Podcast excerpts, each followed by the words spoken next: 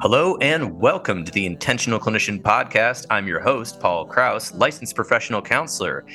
We are going to skip the traditional intro today and get right into it with Dr. Ryan Lambros. And we are going to be talking about a lot of topics about spirituality, religion, trauma, authenticity, all sorts of things, even some theology uh, for beginners. And I kind of am calling this episode Is Deconstruction Good for Your Mental Health? And uh, we're gonna we're gonna answer that question, Ryan. So yep. But yeah, you could uh, introduce yourself. Is that okay? And then your yeah. links will be in the bio when people uh, find out that you're cool and want to follow you. So if you could tell us about you. Yeah, absolutely. Uh, yeah, born and raised in Arizona. Been here my whole life. I've tried to leave so many times, but I'm stuck here. And now that I have kids, we're definitely stuck here. So that's that's my world. Uh, you know, grew up. I love all things sports, anything to do with sports. I was a college athlete, played basketball. That was fun. That was great. Love doing that. Uh, but yeah, more recently, I just finished my doctoral work and really focused on philosophy and psychology, really offering what I like to call a transformative framework or innovative framework for how healing could possibly work within the realms of psychology and philosophy. Uh, been married to my wife for over 13 years. She's a therapist as well, specializes in trauma. She owns her own practice here in Arizona. So I tell people that just means I don't win any fights with her. You know, that's just kind of how it is. I want to start a I want to start a TikTok on hi, my name's Ryan. I'm married to a therapist, and then just go into what that that whole world looks like. But uh, we have two boys. Maverick is my youngest. He's 10. Weston is my oldest. He's 12. Polar opposite kids. Maverick lives up to his name. He's my wild child. Love it. Weston is a mini me. Uh, so that's scary in itself. And yep, I uh, I'm a certified life coach and I'm a chaplain for the local fire department here. So I walk alongside a lot of first responders in their journeys and their healing process. And uh, I really love just walking with people, being in their corner, and and wherever that journey takes them want to be able to be there with them. So that's me in a nutshell. Wonderful. Thank you. A big a big a big piece is i was a i was a pastor. I was a youth pastor for many many years uh, and and i've left that but yeah that's, that's kind of a big deal. Well there there's the deconstruction piece we're about to get to because you've been called by people in your former community and sort of i guess s- similar area you live in a heretic it's true. Um, among other things, uh, lost sheep. Uh, I don't know. Prodigal rouser, prodigal, prodigal son. Oh yeah. Um, taken over by demons. I don't know if that one was actually yeah. said or if I'm just inferring that. It's a Facebook comment. Yeah. Okay. Um, yeah. panic. so I think interesting enough, interestingly enough, I think to talk about deconstruction, we've got to talk about a little bit about you before we kind of get into the more macro worldview because like you said like you do a very unique job as a, as a life coach and you've got these doctorates in philosophy and religion and you've got a lot of huge a bunch of psychology. I don't know exactly what your doctorate is but people can read about that online. But you you not only help the fire department and the first responders you know you work with individuals who are kind of going through i guess maybe something similar uh, possibly to what you went through. And obviously, anybody who's not in the faith community could see you right. as well. But uh, I think there's a lot of refugees, if we would could use that term bluntly, sorry, from the faith community. Yeah. Um, and different different uh, forms of it, um, and you went through, I would say, way more of a deconstruction than I did because I was not engrossed in this as a child. I was somewhat surrounded by it, but I had a lot of other secular influences. And my parents kind of gave me a choice and things like that. But in your life, there's a whole podcast on this. So we're we're gonna we're gonna if you want the podcast about Ryan's total story where he reveals all because um we're gonna you can dm us about that and we'll send it to you but i'm not linking it because it names it names specific people and places that uh, exist currently um, and i don't want to be uh, you know that's not what this podcast is about. Um, but a little bit of your story is that i met you when you were like i don't know 18 or 17 or something. I don't know exactly. Yeah early early i think it was early i think it was in early 20s early 20s okay that's what it was. Yeah because it was probably around yeah. 2013 I left, I left the church that i grew up in but my parents and my family's still there and that's how we connected. You know, you uh, got invited over to have lunch or dinner with my parents because they they're awesome. They love having people over, and then they invited us over because I think you guys were a younger couple. My wife, oh, yes, and then uh, and and that was when we first met there. Uh, I hadn't like deconstructed out of faith out of the evangelical Christianity, but I had left the church, and that's that's the what we're referencing. If you want to hear that story, DMS, there's a whole podcast. There's websites made to the church there and all that. So yeah. Yes, absolutely. Okay, I had forgotten. So I'm glad you're telling me right in the middle of this podcast. So we had met. So my my partner and I have definitely deconstructed and kind of have our own sort of spirituality now or whatever. And you can read, you can see that it, throughout my podcast. I do have another podcast on deconstruction from uh, last year, which you could see. But basically, in our lives, I think we were in our early 30s. You must have been in your early 20s.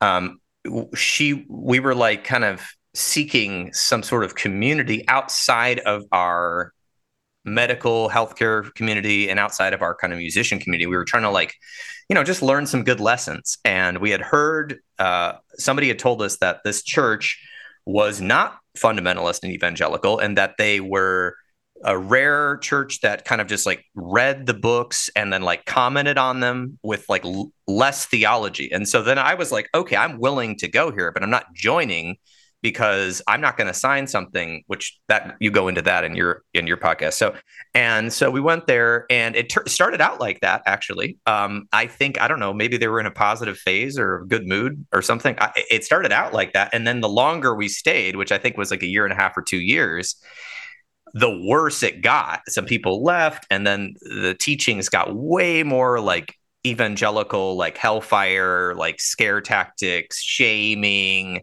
blaming, uh, give us money, w- just weirder and weirder stuff, as I stayed. So we eventually left, um, and just some incidents that occurred with people we knew, and and uh, and and just the fact that everyone that controlled the church was related, um, or, or, or either that either related or enmeshed in money uh, and there didn't seem to be much oversight. Also struck us as as bad. No, we didn't really like not like it. We're just like, oh, this is no longer for us. But we met your parents, and they were like super cool. They were like the nicest people ever. I was like, wow, these are like the Jesus Christians that are like out there, like actually applying this to their lives. And I was like, I want to know these people. Like, how do they do this? Like, they seem to be like actually living it. So I was like, this is cool. So, um, so then you had grown up in that church or some sort of amalgamation of that church and you had kind of left yeah. which you can hear that story. Um, but essentially that's how we met which was funny because even at that time you had not deconstructed away from faith. You were just kind of like rebelling. I, see i just used it. You had you had rebelled against the structure that was attempting to impose their power over you in like yeah. a ridiculous way because you were like an adult at this age you right. know and they're like you're doing this Ryan. How dare you and you're like, I am an adult. Like, what are you doing? I didn't ask for this. Um, I didn't ask you to be my accountability partner. Now you're threatening me with letters, which people can read, um, and threatening me with like character defamation, essentially. I think yeah you almost could have sued except for that agreement you signed. So anyway, that's how we met, which is bizarre. Go ahead. If a church tells you as a grown ass adult to move back in with your parents, that's a really big red flag, just so you know. Oh yeah, that's right. I forgot. so there was a lot of weird cult aspects that were like kind of underneath the presentation. I mean, I got to hand it to them. The presentation of that place did not have cult vibes. The presentation. Uh, and uh, and when I first went, did not have even really uh, any sort of like rule based, kind of angry, controlling patriarchal shit. Obviously, the patriarchy was there because of who ran the place, but it didn't seem like demeaning towards women at all. And then the longer I stayed, I was like, okay, as long as I don't say anything, they're cool. Um, so that being said, that's that. I wanted to give the listeners a background because I think it's a unique tangent that I'm on because I knew you when you were younger and you were going through all this stuff. And now you've got like a following online, you've got people seeking you because you not only have been completely immersed in that evangelical world and different aspects of the progressive Christian world. You are now what I would a full blown mystic, I suppose, or, or something like that. What would you say?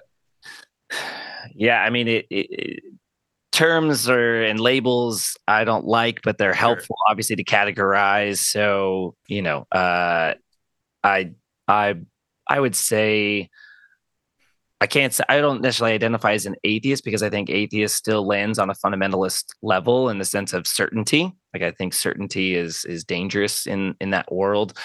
Uh, you can say agnostic in the sense of I don't know, but I don't believe in God. Like I don't believe that there uh, there exists a God, but I think we create God. So I think it there's there's you know, uh, but I'm love spirituality. I love things that are outside of us and that we can't explain. And that's fascinating to me. And I think we need that. And so, yeah, that's, that's where, that's where I've landed. So it's, it's on the, the far end. Uh, but yeah, I went through all of it. I went through the extreme fundamentalist. I went through mega church. I worked for mega churches in the evangelical movement. So, uh, I was a high up in leadership, was given tons of leadership responsibilities, got to sit at the table in a lot of these different high level conversations within that movement, saw behind the curtain, saw everything. And and a lot of times the people that deconstruct move on to oh just more progressive forms of that faith or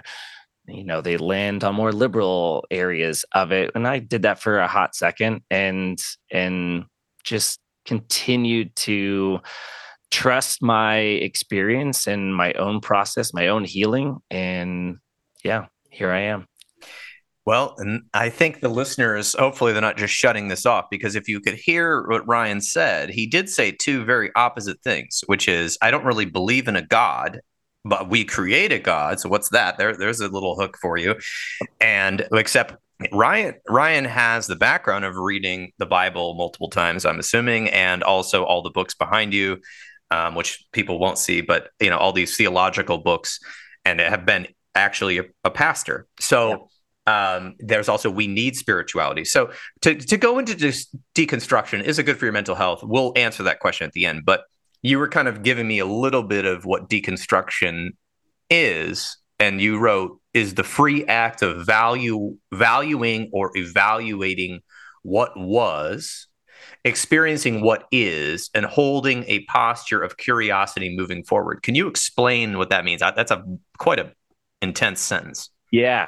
Yeah i think that when you know the deconstruction movement right that's the that was the hot thing that was the trend that was the hashtag whatever and and i think that obviously in certain religious circles you know they push back against deconstruction although jesus in their world was the greatest deconstructor of their own of his own faith. Um he's you know his his statement you've heard it said but i tell you. That's a deconstruction phrase. That's a deconstruction thing.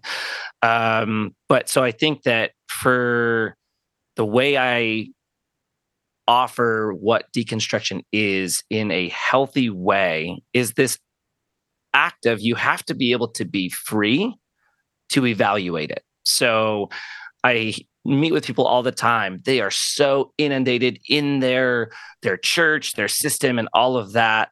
And they're like, I, I want to deconstruct these things, don't but but I can't. I go, well, yeah, because you're not free like you're you have this thing over you that doesn't allow you to be to critically think to freely think. So um deconstruction really at its core is this free act being able to be free to be curious to ask questions to say this doesn't work. This isn't working. And a lot of times they only refer to things in the past. So like oh that back then or oh that scripture or oh that belief structure i had. Well that's helpful but you can't just live in the past. It has to come back to what is present. What are you presently experiencing? And don't devalue that and don't eliminate that. Um, and so really again just deconstruction being a free act of evaluating what was what it, did that work? What was that like? What is going on right now? And then really open handed to say if it needs to change, it should change. And that can be catastrophic. That has a lot of ramifications. You can lose relationships. You can lose years. I lost years. I lost 30 years of belief structure. Yeah, that's that's huge. So that's what I think healthy deconstruction is. And so it's not one point, it's not even like a month process. It is an ongoing thing. We do that all the time. We've done that in the health, the the fitness industry. We've done that in food, how we eat, what we, you know, oh, bacon's the devil. Oh, no, bacon's really good for you. Oh, butter's trash. No, butter's good. Like it's always va- evaluating, it's always doing that. But this is just specific to faith, religion, spirituality. Absolutely. And in religion, at least my experience, most of the religious communities I was involved in as a child, um, I would say 90% of them. The cool thing about my upbringing, which I've said before, which I won't go into, is I went to probably, my God, 24 churches by the time I was 18, mm. which was pretty sweet. I mean, some of them I just visited, right? But like my parents, my my dad is kind of a universalist. He he'll shoot me for saying that, but not not physically, but he'll he'll be mad at me. But like fundamentally, he is. That's what he he he, he believes is he doesn't believe in hell and these sort of things, but he he really hangs on to the the narrative. And my mom was kind of just you know in in like whatever kind of Christian faith seemed good. And she's, but she's open to other stuff too. So I, they kept going to different places and so I, at very young age, I was like, wait a minute here. Uh, these pastors are saying this and treating people like this, and they're bringing in politics and saying things about women. And these ones over here, this intellectual one, actually, the famous Emerson Eggerichs, you know that guy? He wrote um, Love and Respect. Yep. Yep. He was my pastor when I was a teenager because before I left the church because I had heard him speak going to my friend's house. I stayed over and we went to his church and I was like, holy cow, this guy's amazing. Like he, and he really, I mean, obviously he's in the faith and I don't like, I don't want to endorse his books, but if you had to read a Christian book, I would recommend his books because yeah, he actually right. is thoughtful. He's smart. He he's not a, a, like a, a, controlling weirdo. He doesn't seem to have political intentions, and he writes stuff within the faith that is balanced and nuanced. Um, and and so I I grew a lot from that. But then I was like, and then he left, and then this guy came on who sang. Um, I'll never forget this. I'm proud to be an American in church. Um, multiple times and i was like that's it like I've been reading The Great Gatsby here uh, this whole spring semester of my 15 year old self, and now I'm no longer reading The Great Gatsby in the church uh, under the Bible. I'm going to now leave, and I got a job, and I never. I, I did not go back until actually, funny enough, pretty much around the time I met you. So, uh, which was whew, 14 years, 15 years later for a short stint. But um, I want to make sure we talk about our intentions with this podcast because I'm going to be weaving in the personal because I don't feel like you can have a podcast like this without the personal experience and people can talk about their experiences as well. But you grew up in the faith system. And so you have a, a lot of talking points. I'm going to try to make sure you talk more than I do for the second half of this. But um, our intentions was uh, the first thing I will say uh, is sort of like we're not trying to destroy a faith system here for people listening. Can you explain a little bit about that with this podcast? Yeah, I mean, I mean, there's a there's a reason why the term is deconstruction, not destruction, right? Um, and and there's you have to make sure that it's and I and everybody, not everybody, I think almost everybody goes through it where you want to throw the baby out with the bathwater. You know, something's harmful and you just want to say screw it and be done and throw everything away. And and I don't think that's health. I think that that's part of the process, but I don't think that's healthy. And the goal here, again, the goal of deconstruction is not to tear something down, uh, religion, a system, whatever. It's the goal is health. The goal is to be healthy, to experience healing and health. And so, uh, and I had to go through that. And and I remember reading a book, actually right here. It's a book, um, and it's written by this beautiful woman who is explaining kind of her journey. And I read it, and every chapter, I just wanted her to just just sock it to the Christians. I wanted her to just land it, and she just refused. Like she said, really pointed things against it, and this is where it's harmful, but wouldn't throw it out. And I'm just, and I finished the whole book and I, I DM'd her. I messaged her on Instagram. I was like, I loved your book. but it brought up all this anger because I wanted you to destroy it, and you never did. You were able to hold that tension, and and that is really. And as I sat with it, it, it made me realize, like, no, the goal is not to destroy this system.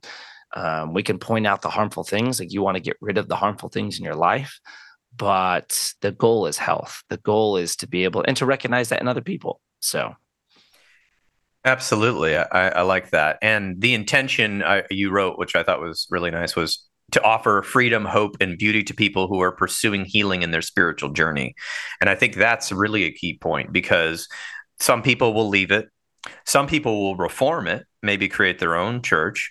Some people will find a different type of religion. Some people will find a different type of spirituality. Some people who knows people will do all sorts of things maybe all of the above and you know part of me would is like loving the church attendance numbers just dropping to abysmal levels and them having to like this Kansas church like hiring famous heavy metal rockers and driving a tank into an auditorium and how like ridiculous that is. And then another part of me is like scary like well okay they do want war. They do want power and they're willing to do anything to get the dominant narrative back. Because the church in is not controlling the narrative except through politics i think in the us um, which is not really having to do anything with the Bible and the spiritual story other than um, kind of an affiliation, I suppose.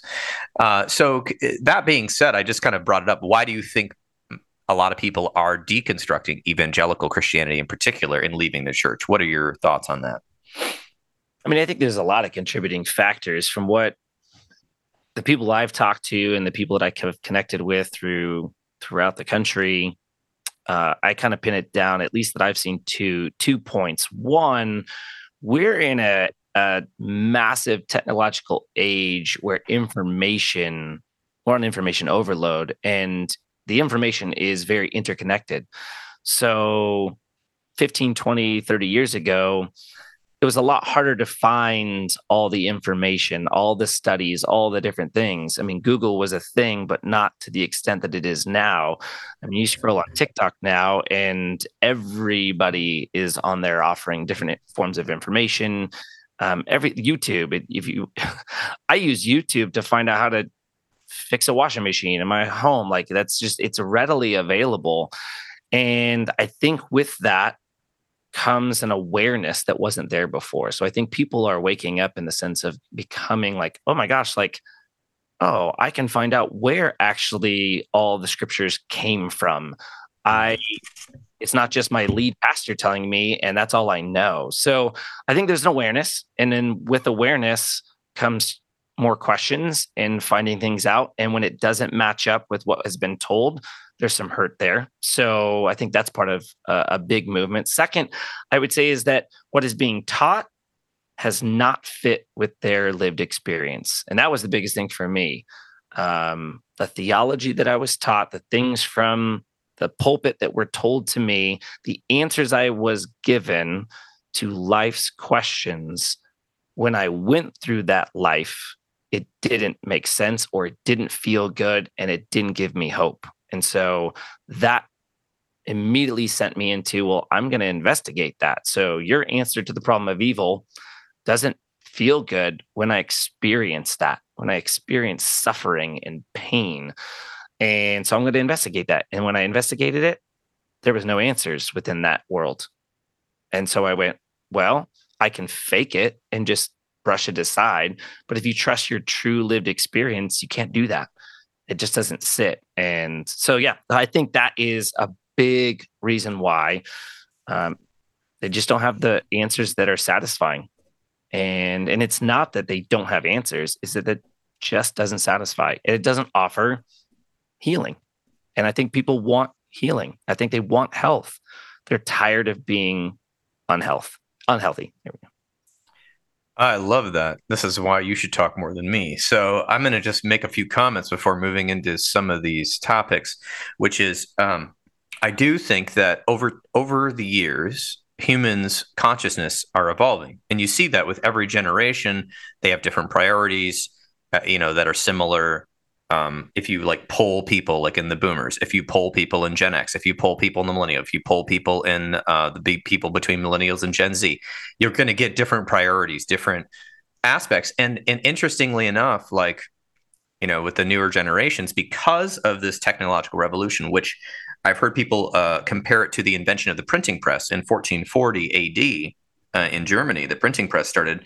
And because of that, what happened was common people were able to read books, uh, starting with a lot of spiritual texts, but then kind of going geez, beyond anything, occult readings, uh, novels, and, and, this sort of started this sort of intellectual revolution in parts of Europe, and then all over the world eventually, uh, where people had access to information through libraries and places where we could share power, and that and that led to shared more shared power because before that, if you were illiterate, you were basically a feudal person in Europe and you had to work the land and you had no power and all the power was inherited um, through uh, sort of what do you want to call that nepotism and and wealth uh, through the monarchies or the people in power, which were usually friends with the people in the power of the church, who could cr- who could craft that narrative to keep them there, not only spiritually. I mean, in some tribes, you know, and in some groups, the, the, the you know the emperor, Roman Empire, was God's son, right? right.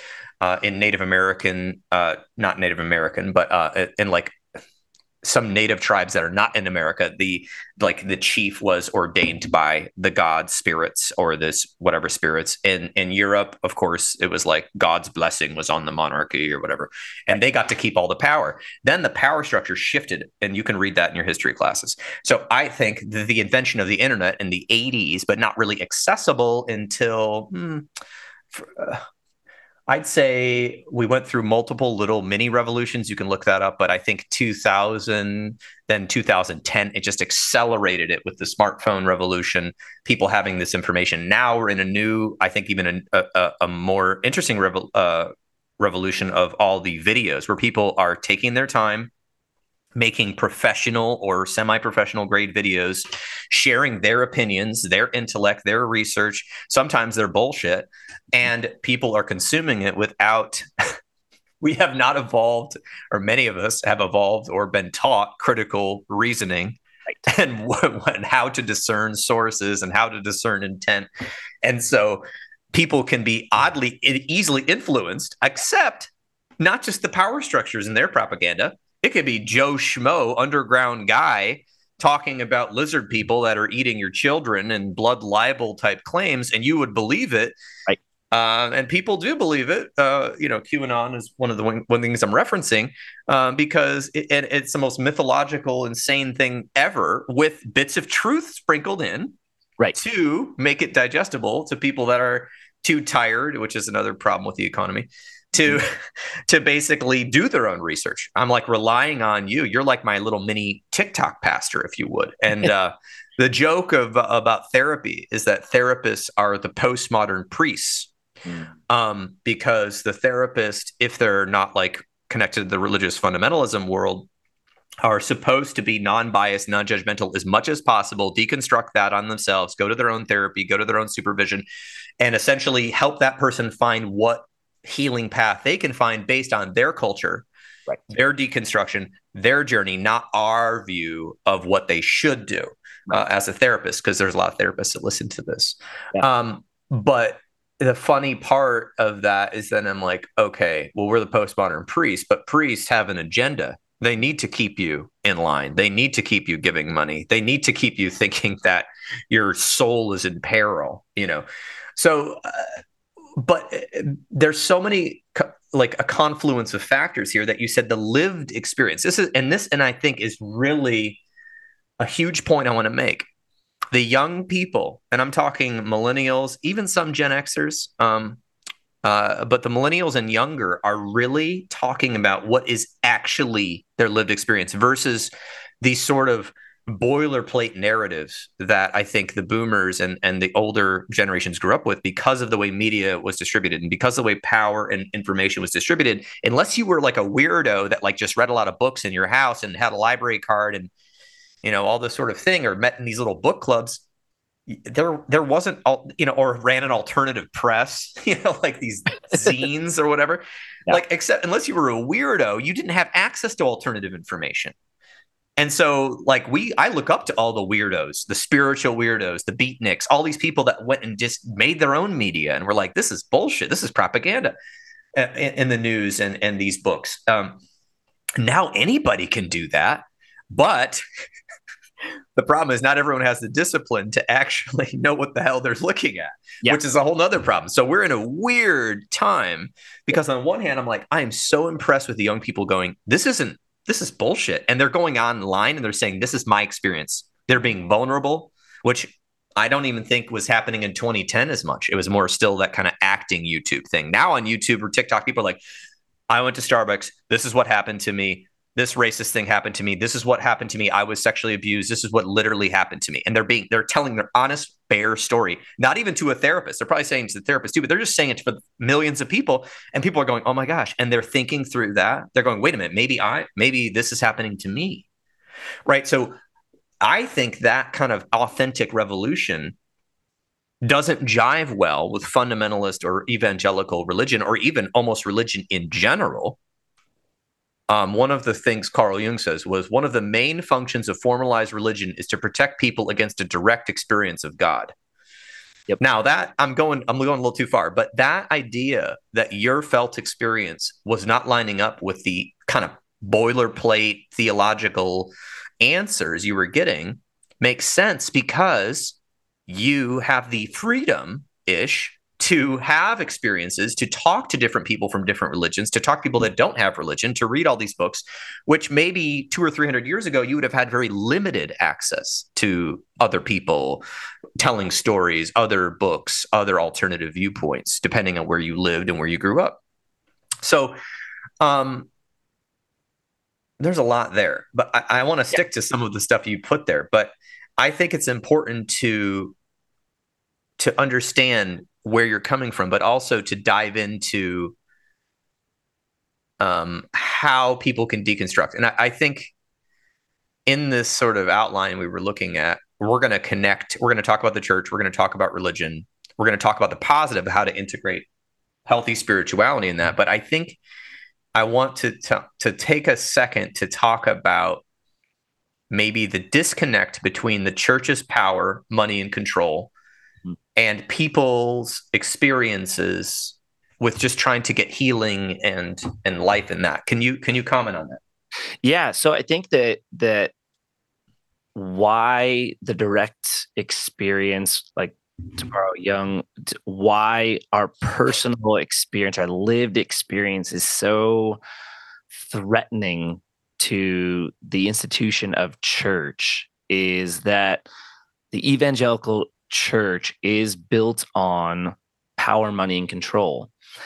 And lived experience either shows that unhealth or goes directly against all of those things. So, for instance, power.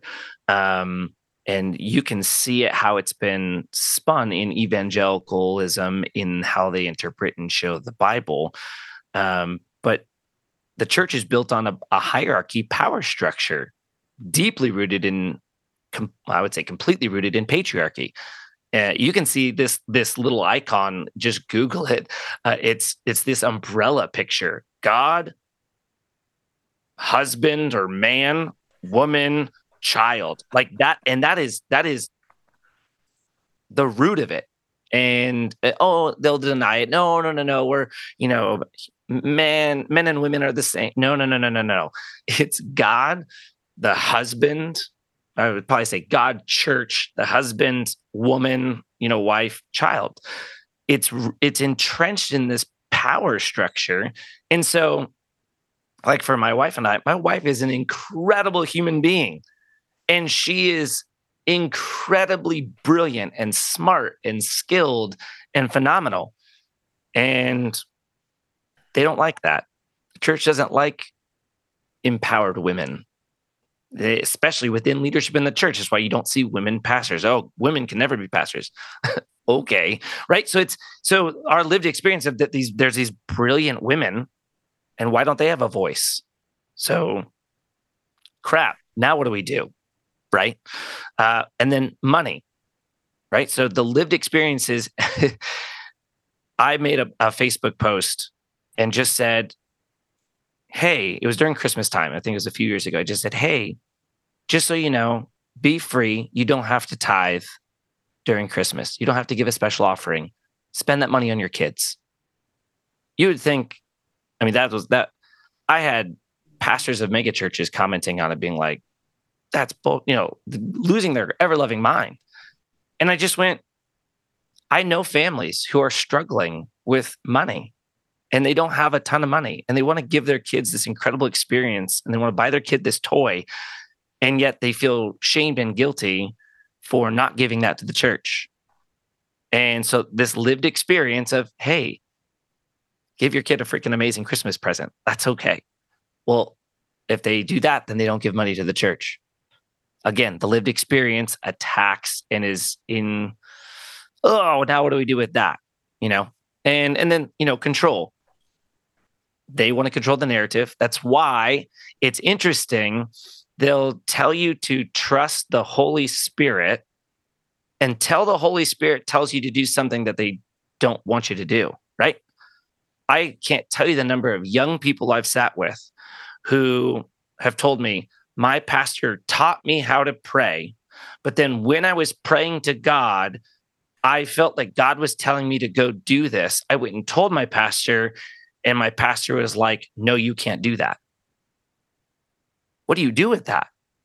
And now there's this massive crisis within this young person to go, I, I, I don't know what I don't know what to believe. I don't the the like right well because it's control that pastor doesn't want you to do that because he doesn't like that and he doesn't want you to leave and go to this college because then he's going to lose you it's all tied into this thing. So this is what we're talking about when the lived experience of especially within this young generation and we're starting to see it even with the abuse of those things right? So it started within the catholic church and the abuse that was happening from priests to young kids and now it's coming out even more. It's almost like every week this fundamentalist church this youth pastor or senior pastor has been caught with abusing kids and whatever like so and they're getting on TikTok and they're sharing those stories. Well, we can say, I mean, just Google Hillsong Church. Yep. You can Google the um, who was that guy from Seattle? Was it like Acts twenty nine Network? I can't remember his Mark name. Driscoll.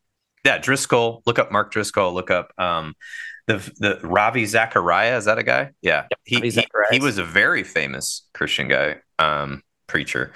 Eh, there is behind the curtain behind the veil of this church, which is ex- sort of preaching purity, love, um, holiness, uh, family values, um, sort of like uh, a belonging to a family, to a tribe, become part of us.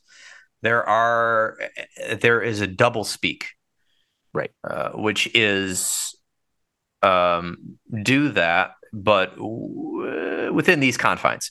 And I would argue that a lot of them are very slick at it, but the confines are even more constricting than most family systems. Correct. And meaning like your, you know, your parents would never do that to you, right? The the supposed God in the Bible, depending on how you're reading it, wouldn't do that to you. But if you think about it, it is the church over the years became an industry. and when it becomes an industry, and when it becomes not maybe what it was originally intended to be, which is some sort of fellowship group that everybody shares money or whatever, that was in the New Testament. I don't remember what verse that was, but that's in there, right? Um, service work, a way to share. It just absorbed the power structure that you know had probably been there, the patriarchy, and it's run with it, but now with more interesting marketing, with uh, compliant women, unfortunately, enabling women who maybe are feeling a sense of belonging, but are also being controlled. Um, plenty of yes men. Um, of course, get your buddies and your family on the church board. That's pretty pretty good way to go um, if you really want to make money um, and control the narrative. But controlling the narrative is big, and I think um, you know there there is a there's that's actually one of the big things i think we're in the revolution of who controls the narrative uh, in the war, the unfortunate war that's taking place, you see both sides putting out kind of PR pieces. I mean, this this is why our killing was justified. This is why this bombing was justified, and vice versa. And using social media and YouTube. I mean, the church the church is in a in a massive, I think, fear based chaos right now. A lot of the churches because they are relying on people biting the whole hook, line, and sinker because if you don't if you just kind of come to the church and are like oh this is cool. That's a nice place for my kids to go and i'll come once in a while and i'll give like a hundred bucks every couple months. Huh. you know kind of like thanks guys. Thanks for the free coffee and donuts. Um eh, that that's not going to make them any money. And that's probably not going to make them uh, have long-term subscribers to use that word from youtube um, and podcast world. Uh, if you're not subscribed to this podcast hit that button. Just kidding. Um, I don't care. but but um, you know it, that model drifts in, and then that model conflicts with some of the messaging that maybe somebody like you who has read the you know Bible and and, and tried to take the good parts of it out. It's a conflict. Um, and, and and then of course I love the new people getting in. They got all into these like uh, you know bad arguments, uh, logical fallacies, uh, gaslighting, which is a huge thing right now. I'm being gaslit by narcissists. Well, it, there was a study done. You can look this up. The most narcissistic professions, uh, uh meaning like the people that were sorry, I'm not. I don't want to hurt your feelings, but they did a poll of like people with like who had been diagnosed or accused of being narcissistic personality disorder. Number one, pastors and priests. 100%. I think number two was surgeons. Number three, I believe, was lawyers. Anyway, so oh, oh, politicians and then lawyers, I think. Um, but anyway, you can read that. So it's like the people leading this institution, which is supposed to be for all these good, positive things, aren't dealing with their own stuff. They're not, not all of them. There's plenty that are, but there's a lot of people not dealing with their own stuff. They're just in the industry. They're trapped in the industry because you went your whole life and went to get a degree in ministry. Now you're trapped in this system you, you cannot deconstruct the system. You can't allow people to be like, oh yeah, come and you know, you do allow people to come and eat your donuts, but you want them to take the whole pledge and and give you 10% of their income or whatever it is. Um, so it's it's this bizarre thing that actually kind of wrecks the spiritual experience of many parishioners. Is that am I am I kind of saying that? Yeah, no, absolutely. Right? It's it you know, even everybody, I remember being a pastor and the bit the, the phrase, the popular phrase was, oh, we want to, we want to be a first century church or, and actually really it's more like, well, actually you're talking second, third century, but we want to be a first century church. We want to be a, you know, one of the original, like we want to be like that. And it's like, well, let's go back to that and see what was going on there. One, so are we still talking about women being married off just above cattle? Like, are we still, are, oh, you want a church like that? Do you want, you know, oh no, women were, women were pastors and leaders in there. Yeah, no, no, no, you, you, sorry, like that's just another side of the same coin. No, do you, do you want to go back to like, and if you even want to take the, the quote unquote, I'm doing air quotes for those of you listening, the good things so actually the the sharing everything and the giving of money and all of that, actually none of that went to leaders. That went to the poor and the people who were marginalized and the people that couldn't make it.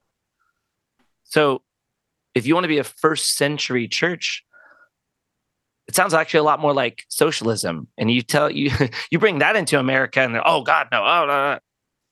Okay, well that's you're giving up all of your income so that widows, poor, all of that actually can have a sustainable life. Like it's just it's just a mess and and people just don't realize it. And so ultimately they couldn't do that. And so with specifically within America in love with capitalism there's there's opportunity, right?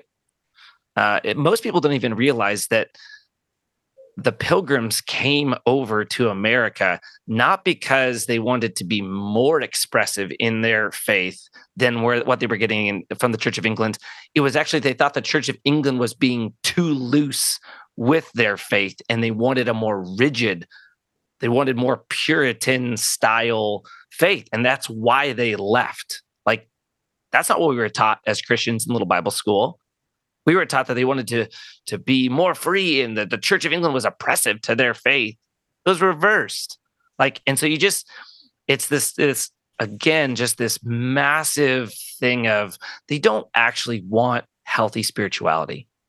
They don't. They want their own selfish gain. They want control. They want power. And I get it. We all have that inside us as as humans. Power feels good. control feels good. Like that's just part of it. Um, and then you just exponentially increase it and it becomes a system, becomes a movement, becomes a cult, becomes a tribe, all of those things.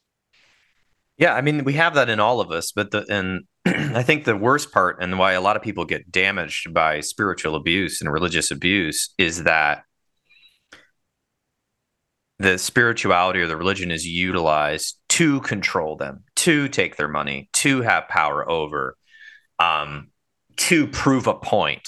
And when you prove a point, you're like, and God said, and you believe in that God. I mean, that's kind of like the ultimate.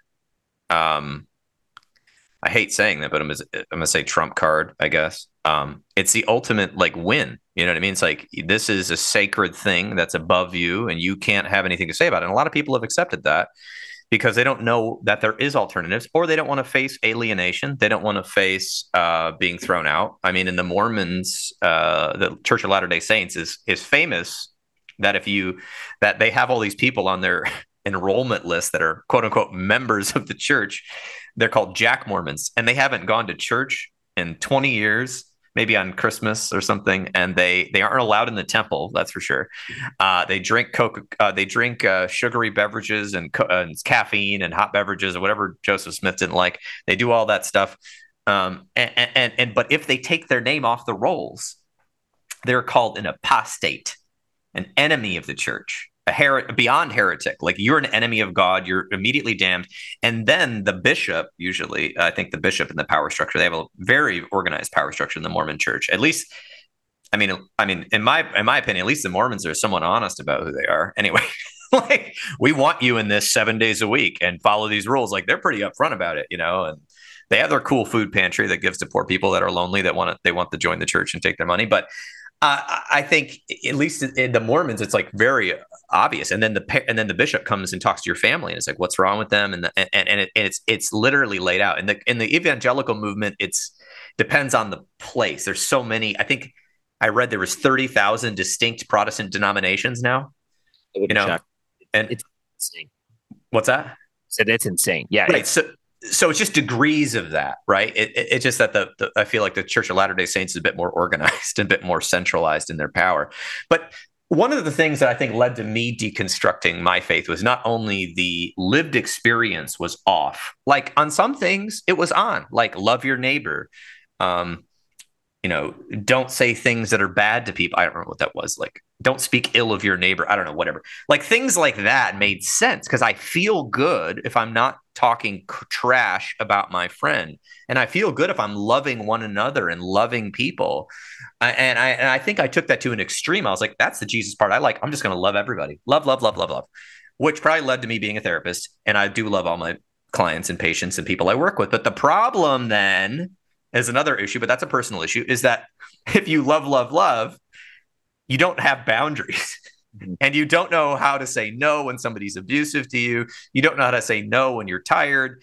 Uh, you don't know how to set up those formal boundaries which you know we could say that's a personal thing you know that's a personal thing i went through but i i, I liked that part of the, the, the the spiritual teaching but then i but these other things like when when people would die and they would just like give these well they're in heaven dancing with christ to disco right now like this sort of shit i was just like come on you're not even being with the grief at least the jewish people they sit i mean the traditional Jewish faith. They sit with the dead body in the house for seven days and make you grieve. Like that's more healthy to like psychology than this sort of like stupid cupcake ceremony you had at church where everyone's like, it, it, was, it was so sad, but they're with heaven. They're in heaven now. It's bypassing. It's unhealthy. Um, their answers about hell. I could do a whole podcast on that. I kind of did in the last one. We won't go into that too much, but like that whole thing you know, a scare tactic from the Catholic Church. Uh, the the way that they've manipulated things about women and gay people and all of this thing, but just you don't have to go into modern uh, modern times. Just look at the history of the church. Look at the burning of quote unquote witches, which were women who were maybe not married and gave herbs to people that were sick, mostly. Um, let's look at uh, the way that Rome saw the church as a threat. The socialist kind of church, you're talking about the first century church, and made Christianity the official religion of Rome so they could co opt it. Look at the way the Catholic Church inspired the Inquisition to go murder people that would not profess faith, or sometimes they'd profess their faith and then they'd murder them. Right. I mean, the infidel thing, that whole. So, I mean, just look at for if you're a person out there just read about the church history. And the problem is is that yeah maybe it's less violent currently uh, it, f- physically violent except for the sexual abuse. Okay that's happening. It's more, more or less uh, objectively physically out there violent usually. It's psychologically violent. It, it is psychologically violent and and dis, and in, in, many ways. I'm not saying the text of the Bible is. I'm saying the, the way that it's interpreted. So, um, I want to kind of get into that formalized religion talk a little bit more and talk about some of your your viewpoints on the kind of like you know maybe why people are drawn to church how that is mixed with politics and some of the issues that you have with the church and why you've kind of deconstructed from that. Yeah i mean i think the one thing that i encourage people to do is almost in a sense deconstruct your deconstruction. Uh, it's it's using the the current systems systematic approach on itself. And this is what I mean. Uh, it's a very popular phrase within Christianity. You will know you will know them by their fruit like the you, you know the roots by the fruit like that was always like a big thing like roots to fruit like you can see if there's goodness in the roots by if it produces good fruit like jesus says stuff like that um so okay so let's take that and let's apply it to Christianity. And I get it. People will say, oh, but there's been so much good that has come out from it. Da, da, da, da, da. I would argue that the good that has come out of specifically Christianity is not really a whole lot different than, at least at the root of it, it than a lot of other faiths and religions. Um, the idea that love your enemies was that was not created by Jesus. Jesus's contemporaries were saying things like that. Oh my gosh, Jesus, so revolutionary. Love your enemies. No. Now, that might have been revolutionary to the Jewish people who in the Old Testament were told, you're the chosen people. And anybody that doesn't conform, you are free to go and violently destroy. Okay. So it's this this uh, whole thing of of and that's, I just started to see that within my own local church. And that was a part of the system. Um, but I started seeing behind the curtain and started to see like the lead pastor was not healthy. He was a jerk. He was manipulative. He was an extreme narcissist. Okay. Um, the conversations that they would have behind closed doors and then the narrative that they would tell the church about something was totally different. That's just blatant lying. That's weird. You just preach a sermon on honesty and vulnerability and authenticity. And that's what we're called to. And it's okay to be messed up and confess your sins. And yet you won't be that honest with your people. And so you just start seeing these things go, you know, on and on and on and on. And at the end of the day, you just kind of go, okay, like you have a choice. You can either just say, oh, the system's broken, but I'm just going to be a part of it, whatever. Or you have to make a different choice. And I made a different choice. So uh, I just encourage people constantly to just look, okay, well, look at the fruit of it. Look at it. It's the same thing what, that we do in therapy. It's the same, like, how's that working for you? And if the pain of staying is not as bad as the pain of leaving, you're not going to make a change. And it's not until that crisis comes that goes, no, I think I need to leave. I think something needs to shift. And so that's that's where that's where I went. Sometimes I dream you are in my summer dream.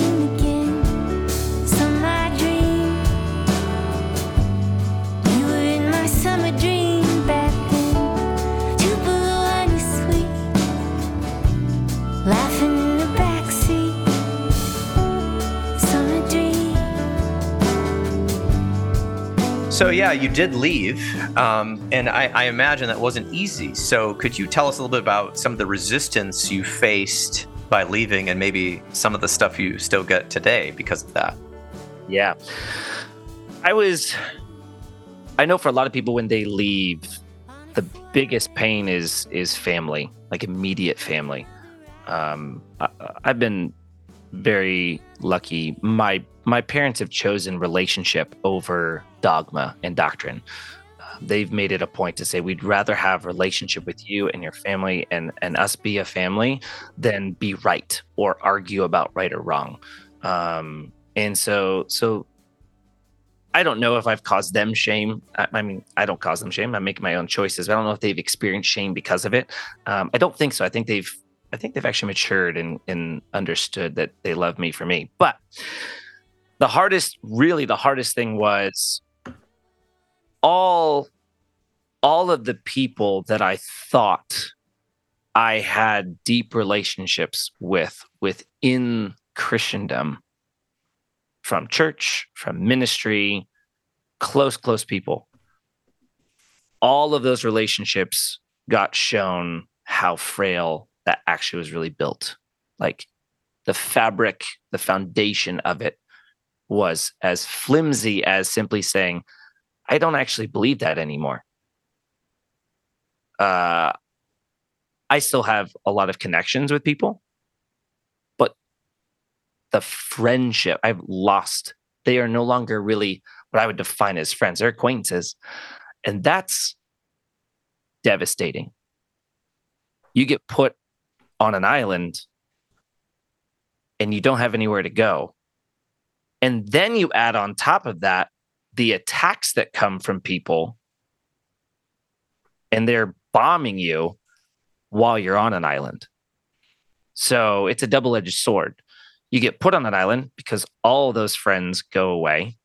And they don't, I don't think a lot of them did it maliciously. I don't think they were like, we want to hurt Ryan. They just their only connection was a specific faith. Like that sucks. And then the attacks come, and I go, Oh, I want to call my friend. Oh, well, he's a pastor at that church and he hasn't talked to me in two years. Oh, okay. And and I think that was just that was hard. That was super just the isolation of it. And and I think that's why people jump to another community a spiritual community, a religious community that's just like a little bit better version of what they left, not because they actually think it's the best thing, but because they are so desperate. It's like bouncing from one coping skill mechanism to another coping mechanism. I don't blame those people. I, I understand it's not going to, it's not, it doesn't produce healing, it doesn't provide healing. Um, but yeah, it's, it was hard.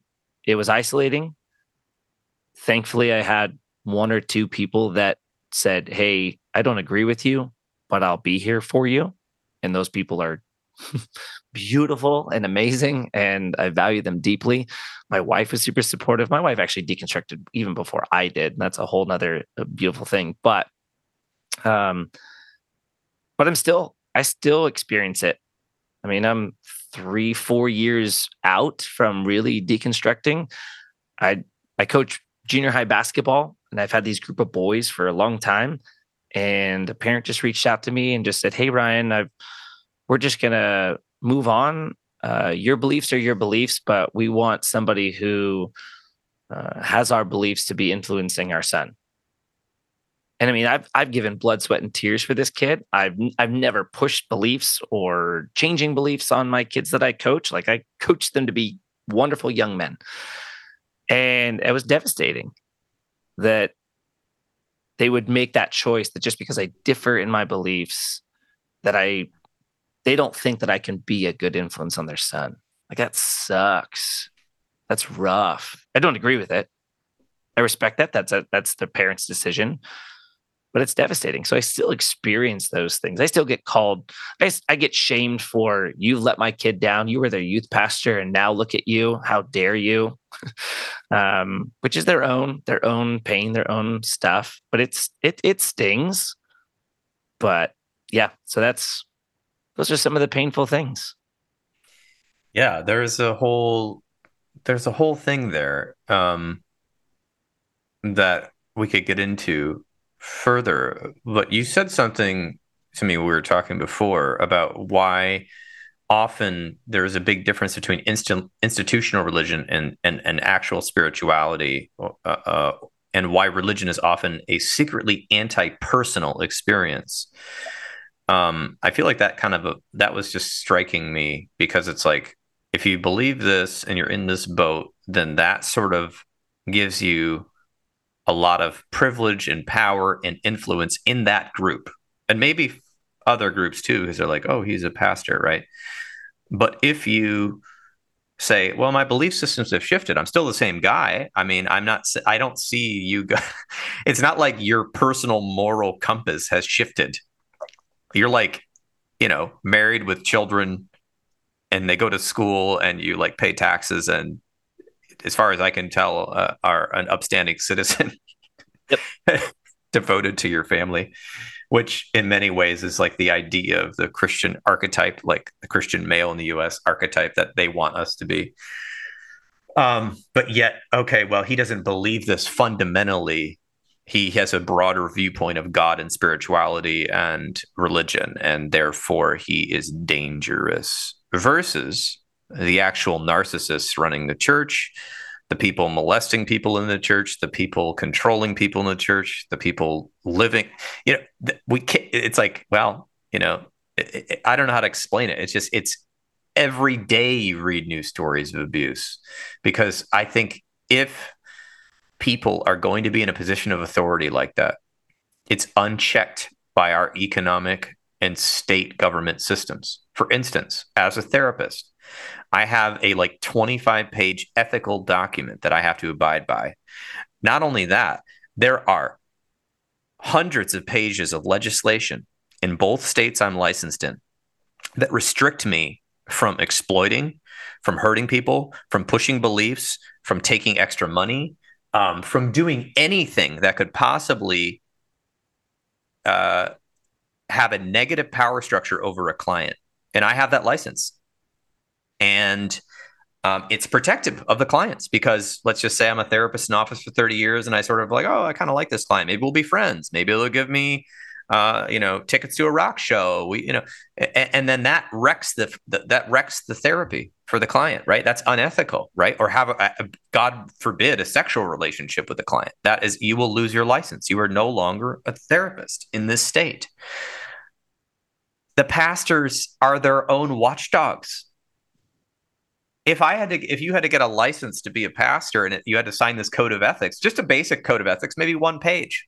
Like, I don't know, don't sleep with people that you groomed while you were a pastor and they were like a 16 year old girl and now they're 22 and you are having sex with them, which uh, happened in two churches I grew up in, which has happened to many of my patients um, uh, such as you know don't take expensive gifts uh, from parishioners. Don't exploit parishioners for money. Like they're on their deathbed and you're like oh maybe an extra hundred thousand would help the church. That will help us pray we'll pray a special prayer for you. Um, this it's unchecked. The, the, the people checking are their relatives or other pastors who have a similar agenda. How is that? That is insane. And the church isn't taxed. They're not taxed. What in the world is that um, I'm taxed. I'm held to a, a standard that um, is very, very high. It's beyond. Um, I'm held to a, a, standard that is multiple points above legal standards, um, and and so I think that's possibly why, you know, human beings unfortunately abuse this institution that is supposedly for a good, healthy life, but actually in people's lived experience, especially the young people, it it it is often not a healthy thing. Like there are elements of health, right? Like getting together with kids and drinking soda instead of alcohol on a Friday night. And going and volunteering at a Salvation Army breakfast or something. These are positive things. But there are plenty of groups who also do this that don't take 10% of your income, don't try to control your life, don't have patriarchal views. Uh, I would say on the on the baseline, volunteer groups all around the area, book clubs, um, sporting groups. Uh, these are all places that make good decisions and have decent ethics and have more rules than possibly the church you go to, except for the rules controlling you. I mean, that church has a lot of those if you sign the agreement. So uh, let's talk a little bit about. I, I don't want to keep repeating ourselves, but um, because I want to get into maybe some of your harsher critiques of evangelical Christianity, um, which I'm going to preview. I'm not going to go there yet, but sex cult, patriarchal, idolatrous, uh, anti critical thinking, anti modern scientific exploration. I'm going to get to that because I think some people are hungry for that.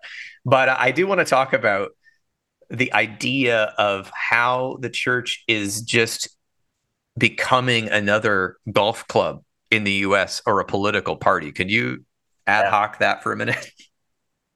Yeah, it's it's amazing. And I think as the political climate in our country has become more polarized and there's a whole there's that's a whole that's a whole podcast in and of itself of American politics. Um, you know, there's supposed to be a separation of church and state. There are specific there are specific rules within uh, the 501c3 and their their tax benefits and all those things where they can or can't say something, they can't, you know, host a political party, all those things. But there's always ways to get around it and I always I I always push lead pastors. I tell them because the rules only are restrictive to what they say in the pulpit. They can say something on social media. They can go off and say, you know that that that won't put them in any danger of losing their status. But I'll tell them, hey, post publicly who you voted for, and see what happens to your congregation. They won't do it. They won't do it. Why? Because they'll lose people, right? So if they come out and say, hey, I voted for Donald Trump, at least in Arizona, they probably won't lose too many people. right. swung the other way this way, I guess. But like fairly still conservative out here. To be fair, that was all Maricopa County that that swung the election. But yes. Or say, hey, I voted for Biden. See what see what happens to your congregation. Right. Yeah, you'll lose people. Lose people. You lose people either way. But isn't that fascinating?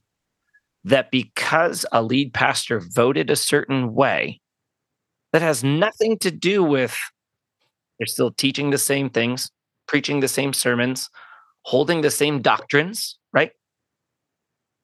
But because you voted a certain way in the political party, in a political world, people will leave that just shows that people aren't that the religion isn't pure in what it claims to be it's in bed with agendas. It's in bed with ideologies all those different things. And i think that that's that's the the danger and that's where people just don't understand and they don't see it.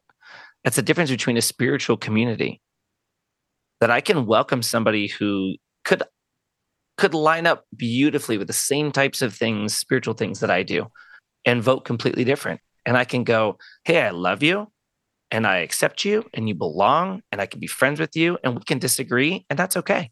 That won't ruin our our spiritual community. It won't ruin our relationship. And we can have really good talks and we can live in that tension. Because politics isn't in bed with our our ideas and And that's what it is, and specifically within evangelicalism and Christian nationalism. And that's why they spin America as a Christian nation. It was built on Christian principles. No, it wasn't. No, stop that. Like, no. That's easily deconstructed if you actually read a book. just read any actual history and you'll realize no. And then I always tell people, oh, okay, so if that's what version of Christianity are you talking about? If it was built on Christianity and Christian principles, which Christianity? Because you've got Eastern Orthodox Christianity, you've got Western Christianity, you've got all these different kinds of things. What Christianity are you talking about specifically? I think no, you you you you can't. And the idea that we we gotta we gotta make America uh, not great again, but we've got to make America Christian. We've got to win this country for God. Oh, says who? where where well we're the new israel i mean Whoa. yeah that's that is that's christian nationalism we yeah. are god's chosen country israel 2.0 we like that blueprint um, yeah. in western because you said capitalism is now the church's blueprint for success which i thought was definitely true but that it's it's this it's like it's like a micro crusade, right? We're winning this country for God. It, it doesn't, they say it has to do with the souls for the soldiers going out there, but it has to do with power and control and who's, who's invited to their clubs and where the influence is. And you can look at that starting in the 80s with the moral majority. Um, and but I, I would I would shiver if we become the new chosen people because that is mythologically wrong uh, it, it is a wrong place to be look in the that, myth and the narrative of world. the Old Testament. Oh yeah, look well, how well, how about my favorite verse of the Old Testament, Judges three thirty one. Let's go. Let's go with the New International Version because that's that's a big popular one with the with the current Christians. After Ehud came Shamgar, badass name by the way, Shamgar, son of Anath, who struck down six hundred Philistines with an ox goad. He too saved Israel. An ox goad is also known as a cattle prod. So this metal thing on the end. this is just one of many violent celebrations, probably thousands of them in the Old Testament, where basically because these Philistines were in the wrong place at the wrong time or had pissed off Israel, good old Shamgar was like, I'm gonna go kill all y'all, like kind of like No Country for Old Men style, except 600 with a cattle prod. Yep. So this this violence of the Old Testament that the evangelicals have loved to jump in. They love the the love story to get people to come and the Christmas story to get people to join. But then there is there is whether they know it or not a backlog of violence. I think the violence used to be kind of girded in control and power and now that they're losing members and they're they're they're losing money and they're in bed with uh, definitely at least one of the parties in the US if not a little bit of both um, political parties I, I I'm starting to hear violent sort of narratives coming out about non Christians. Um, they often just pick on the easy ones, such as the minority populations of the gay people or immigrants. Those are the easy populations that the, the Christians have been, uh, evangelicals have been railing against as ruining the country um, I, I, think if anyone's capable of ruining the country, it's them because they have a belief system that says you need to believe like us or you're forsaken. You have to believe like us or you're going to hell. You need to believe like us or you're a bad boy or girl or they or whatever. Like that, that is a psycho. That is a psychotic narrative. Um, it is not loving. It is not what the New Testament talks about. Um, you they'll, they'll cherry pick some verses out of there where Jesus is pissed at the Pharisees, blah blah blah. I covered that in my other podcast, but the, ultimately that no one's checking them except especially in their own church. So then the, the, checking comes from people outside of the church going whoa whoa slow down your roll there right? But right now i would say that a, a good swath of the country especially politically have gone whoa this is a great opportunity these people believe this shit. Okay, let's utilize them to go out and vote in droves and convert their neighbors and get angry about these like micro subgroups of United States citizens that are quote unquote ruining the country that vote a different way. Let's scapegoat them, you know, and let's let's let's uh let's take over. Let's take over the country. There is a there is a need for power. Because if you truly believe that you know a lot of the new testament stuff about like loving your neighbor as yourself you know whatever you could probably say but all this love business that you know jesus was about if you truly believe that why are you violent? Why are you violently attempting to take over? Or maybe not physically violent yet hopefully uh, uh, that could be coming but um at least violently involved in the political sphere um, well, Jesus was against that. He was murdered by the state. Um, he was murdered because of you know his his actions, and you can read that in the Gospels. It's pretty obvious. Um, thoughts on that? Yeah, I mean, I think at the at the core of it, it you're you're talking about a, a a religion, a system, a faith that ultimately is you're either in or out and that's inherently violent. What good parent says, hey, if you don't agree with me, you no longer are my kid? Truly. That is not a healthy parent. That's not a good parent. That's a horrible parent. That's a psychotic parent. That's there's something wrong there you can say, hey, if you don't agree with me, we'll have tension. It will, it could cause more conflict. That's fine. But you always belong. Like you're always my kid. Like my son, I'm a diehard Phoenix Suns fan. I don't know where my kid gets this. He's a Warriors fan, a Golden State Warriors fan. Death to me. he loves Steph Curry. It's cool. I mean, he loves the Suns, but like his team is the Warriors.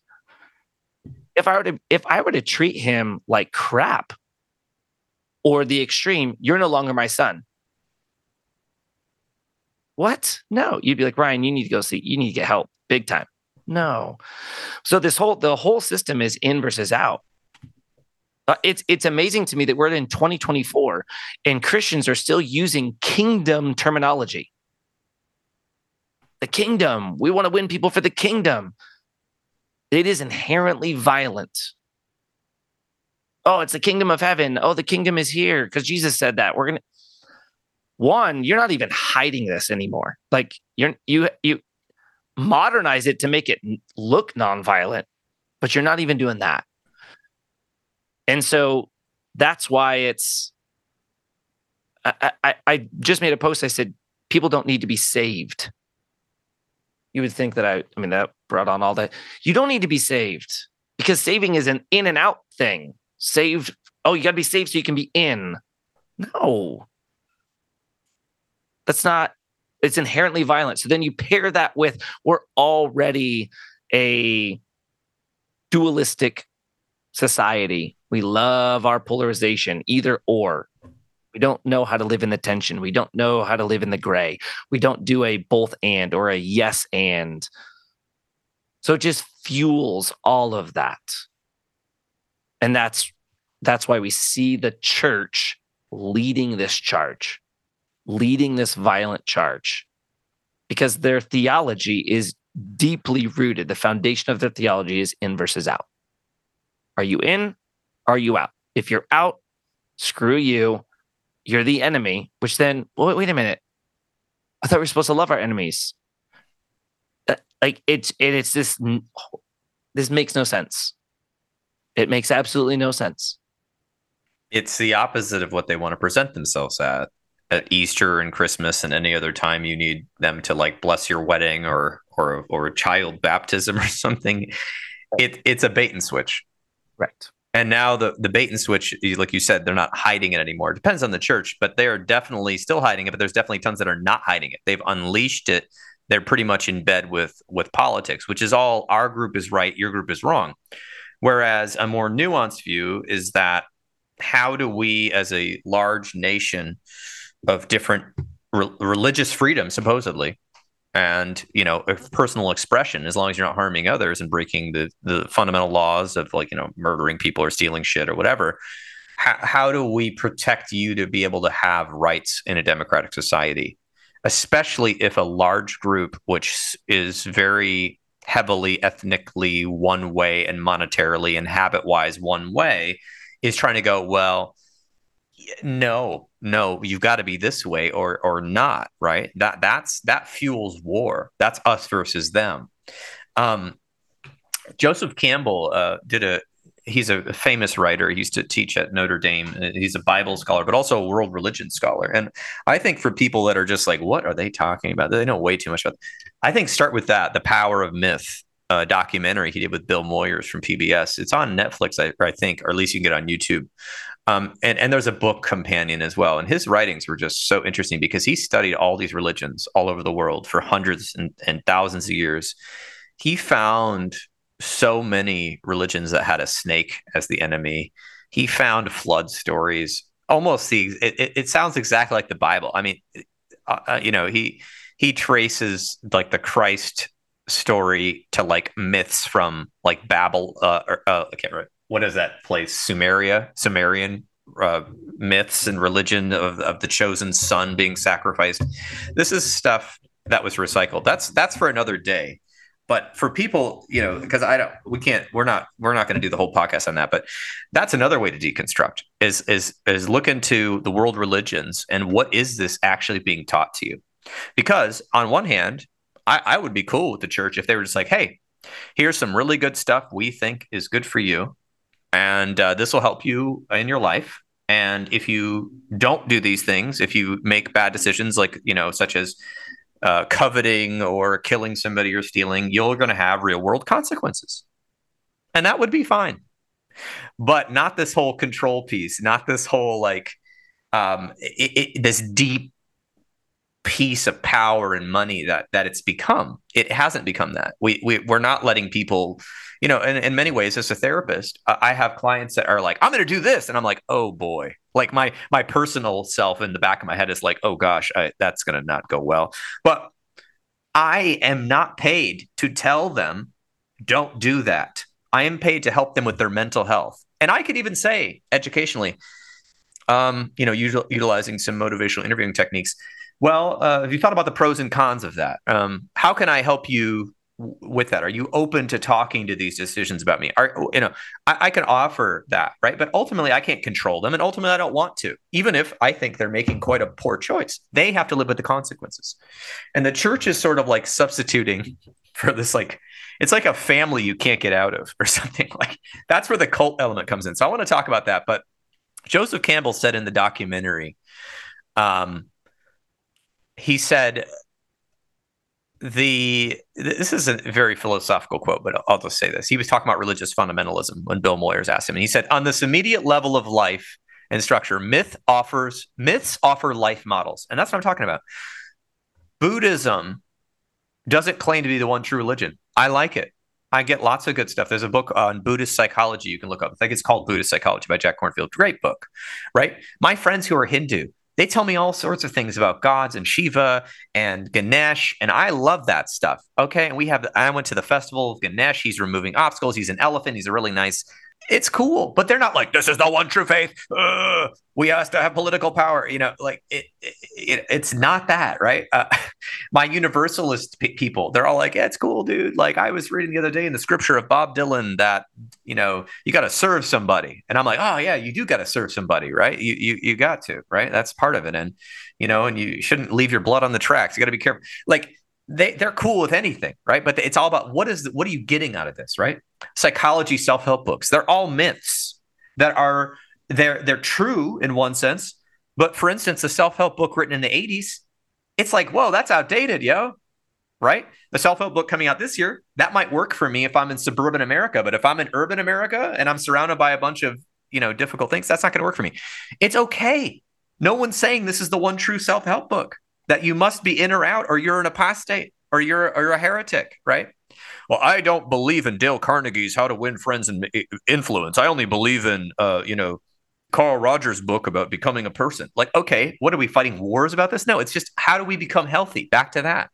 So he said that. But Joseph Campbell continues, but the models have to be appropriate to the time in which you are living. And he said this in the 80s. And our time has changed so fast that what was proper 50 years ago is not proper today. The virtues of the past are the vices of today. And many of what we thought were to be the vices of the past are the necessities of today. The moral order has to catch up with the moral necessities of actual life in time, here and now. And that is not what we are doing, he says. The old time religion belongs to another age, another people, another set of human values, another universe.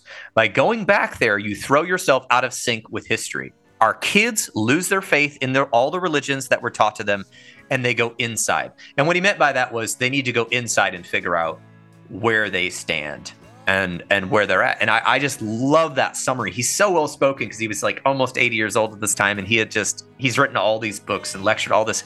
What a summary! It's evangelical Christianity is not of this time. It's morphing into some sort of cult.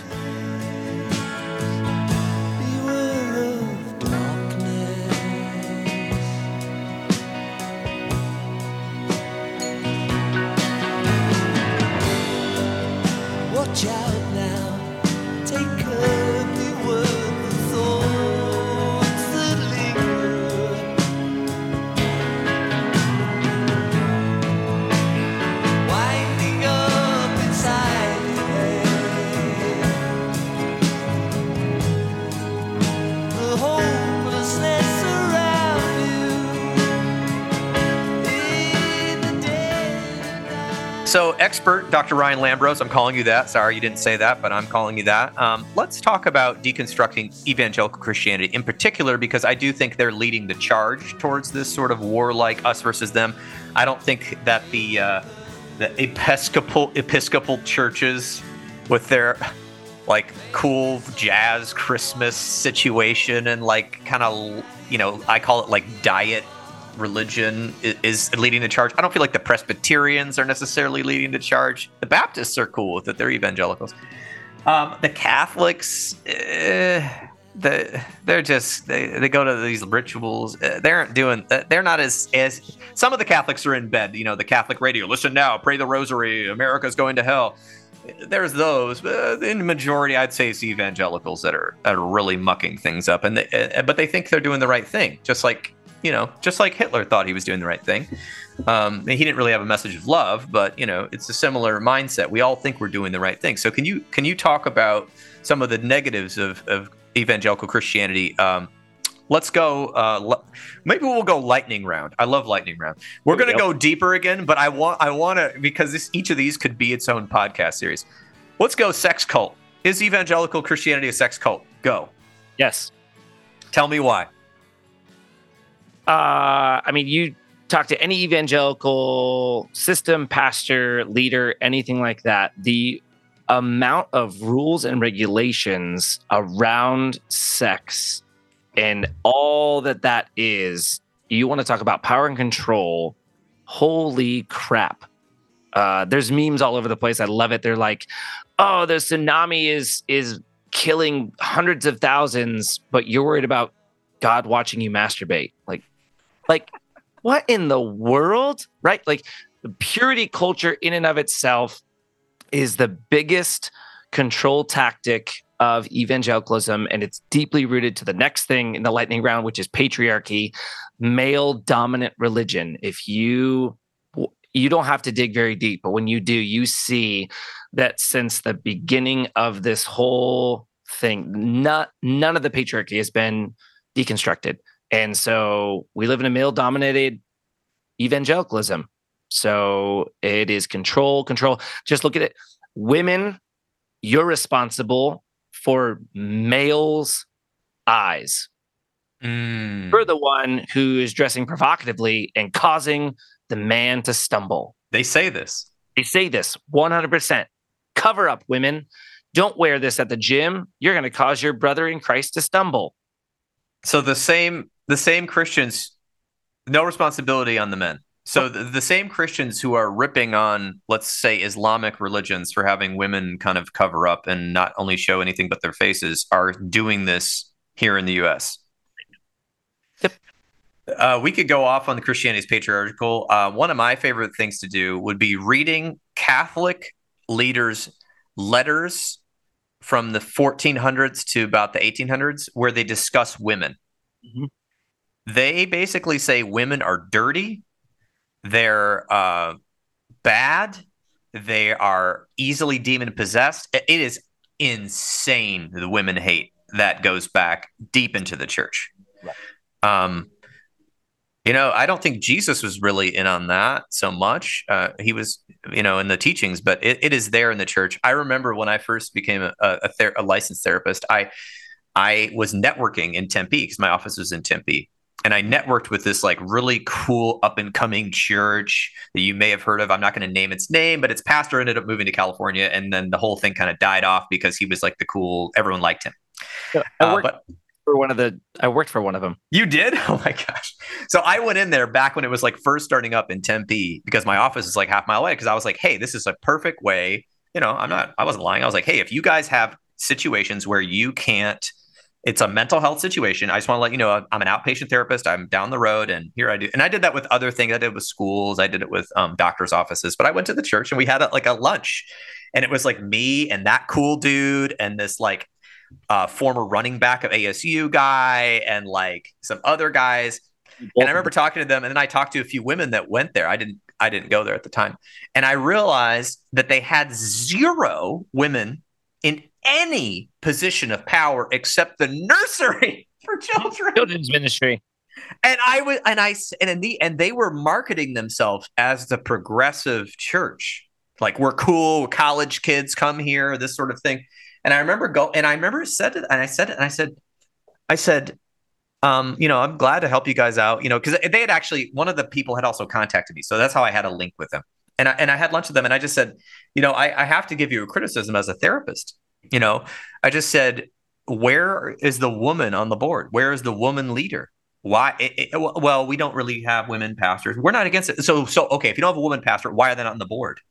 why are they not in a position of power to watch over you guys? Because if you guys are controlling your own salary and what what trips you go on to evangelize or whatever you're doing, how is this any different? It's actually worse than let's say like a Patreon. You know, like you and I start a Patreon of like bros that jet ski or some stupid shit.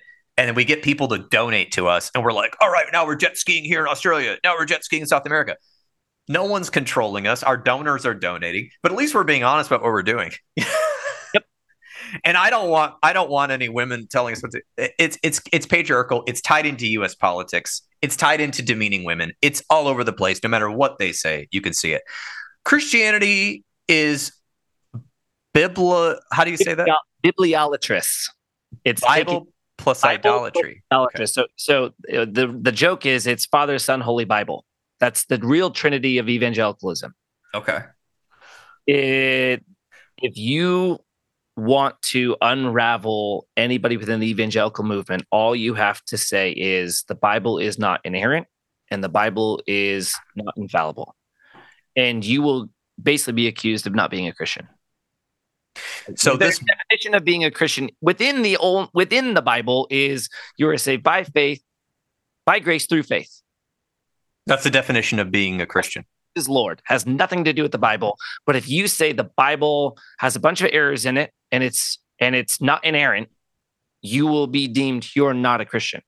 So the Bible, if people don't know, and this is a whole podcast, is a store is a, is a bunch of historical documents, is a bunch of apocryphal myths, oh, is a bunch of historical documents. Oh, the canon that we have now is the loosely historical. Loosely historical. Sorry, it was people writing down their interpretations of what happened, and through a mythological lens. Memory. Let's just From take memory. the gospel. Let's just take the gospel accounts. Right. We now have verifiable evidence that the gospel accounts that we have right now, Matthew, Mark, Luke, and John, were none of them were written by firsthand witnesses and they were written earliest, earliest 30 to 40 years after the death of Christ. I don't know about you.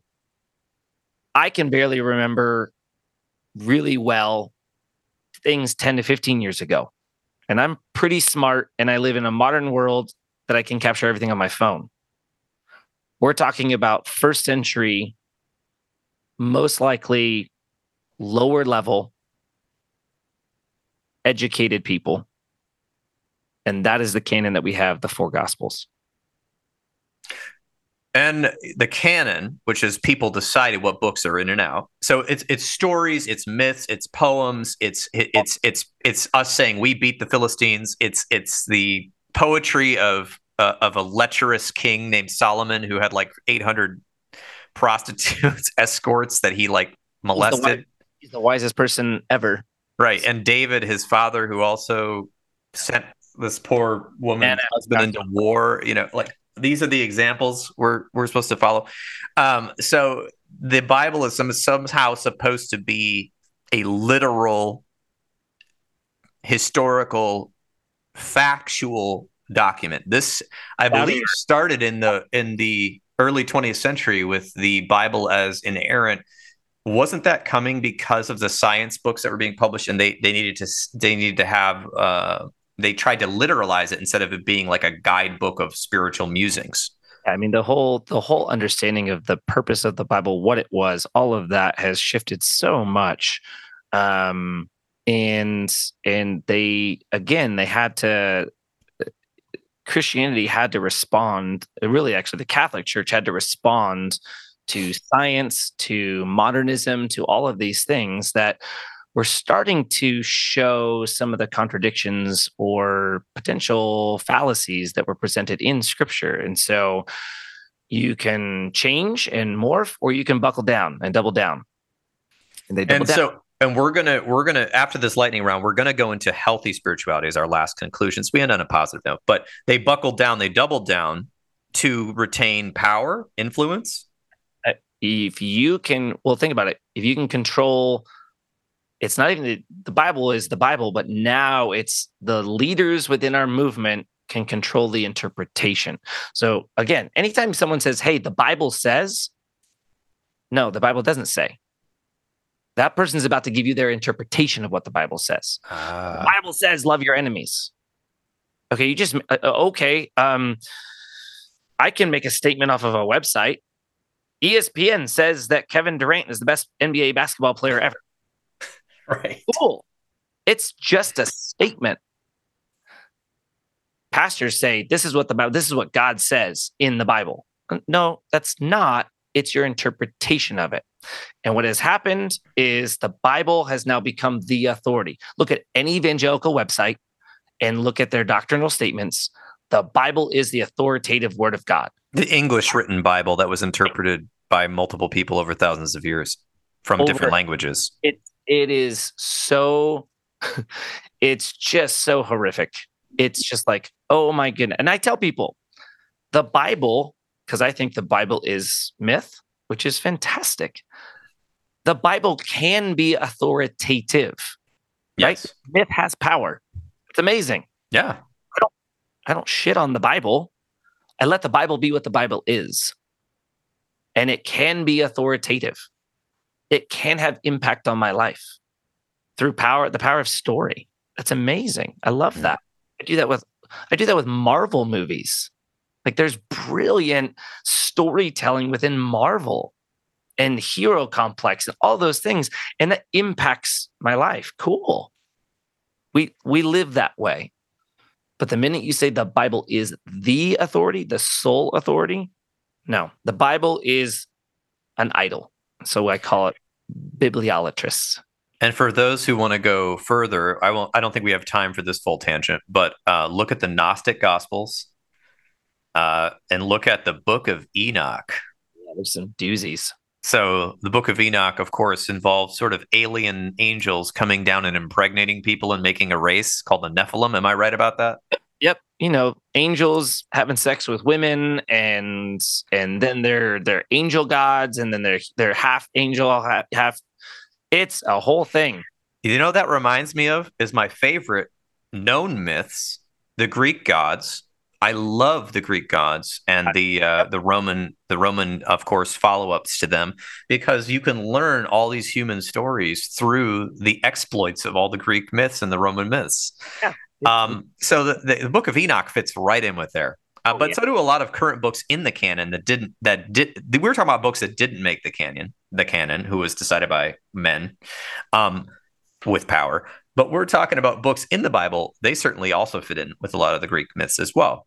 Um, and the, the your your pastor that grew up in oklahoma that is only knows english and has only lived in the church and has not had much worldly experience and found his wife in the youth group and has been influenced by the elders and probably watches some stupid news channel and has read about 10 other books in his life if you believe that he has god's message for you god bless you that's my southern way of saying good luck and with that just because somebody knows the original language doesn't mean they understand it. I could be fluent in Spanish.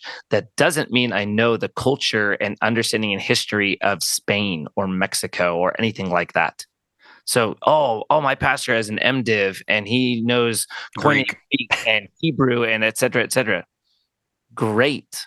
That still does not mean that person has the God ordained interpretation.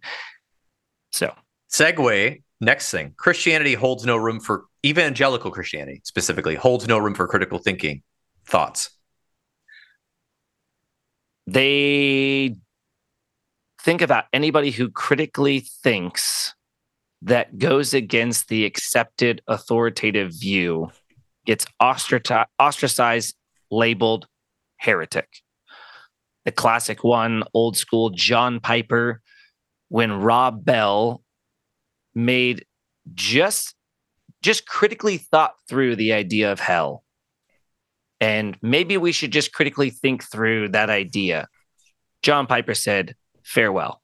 It's a famous tweet. Farewell, Rob Bell. Wow. So you're out, Rob Bell. Out. You're done. Yeah, How- and Rob Bell had to. He did move to California from Grand Rapids, Michigan, where my practice is. Oddly enough, and he is he is now considered a uh, a massive heretic, even though he, gosh, I mean, he's I've heard some sermons by him because he doesn't have a hook in his sermon there's no hook to make you believe it. He just teaches the Bible about how you can apply this to your life. He actually has a book called like What is the Bible? How this book can change your life, but he doesn't apply the evangelical lens to it. And no, nor does he want you to tithe. Now, he definitely wants you to buy his book, so that's how he has that house in Laguna Beach. But um, you know, that's fair enough. That's the same as any other self-help author. Uh, and yet he was thrown out of the religion and he was definitely in the religion. He was a pastor. He, he taught at one of the big evangelical churches, Saddleback uh, and Willow Creek, and all those churches. He was he was amazing, and he dared to critically think. He didn't even land necessarily at that point. He just was critically thinking through. Hey, we've been saying this for a long time. I want to think through it, and and so I I say evangelical Christianity holds no room for critical thinking they're scared.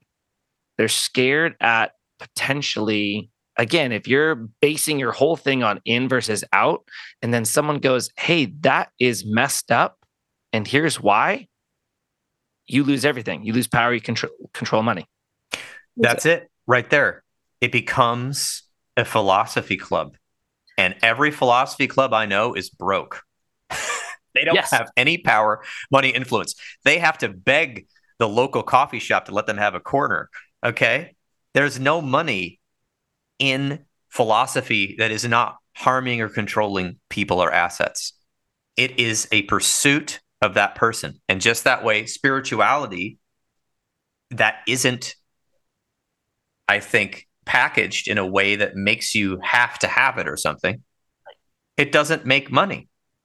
It doesn't it doesn't lead to political and social clout and power. Um,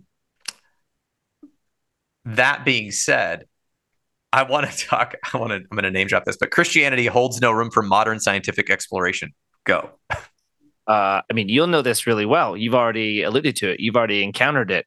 Just talk current psychological findings, neurological findings, how the brain functions, how trauma works and evangelical Christianity loses their shit. Right? Oh no, no, trauma's trauma's not real, it's just sin. No, there's scientific proof of what trauma does to your body to like uh s- scientists can show a lot of amazing things and you will find evangelical christians who will say science this science is wrong because it contradicts the bible. It goes back to that bibliolatry. Mm. no the bible says that this is true. Well science says that's not true. Like very clearly. And and to be fair, if we if we took the book kind of like how Rob Bell took it, which is an informative um, mythological text with some very good points and maybe some helpful things, we would say, oh wow, well that was written thousands of years ago. I guess maybe humanity has uh, found new ways of understanding how we behave and think, and how trauma affects us, and how depression and anxiety are things and are not just sins or shortcomings, right? Or curses or demons or moralism um, what's that? It's nothing to do with moralism Moralism, right? Because it, it's funny to me how Christians I've heard make fun of Scientology for believing these aliens get inside your body and cause you stress.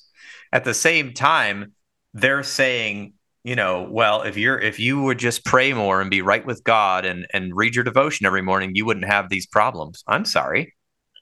You might it's cool to read and do more devotions, but you're still going to have these problems. That's part of that's part of life, right? And that there are solutions, scientific solutions, therapeutic solutions that can help you with those that don't also admonish your faith. They don't go against your faith.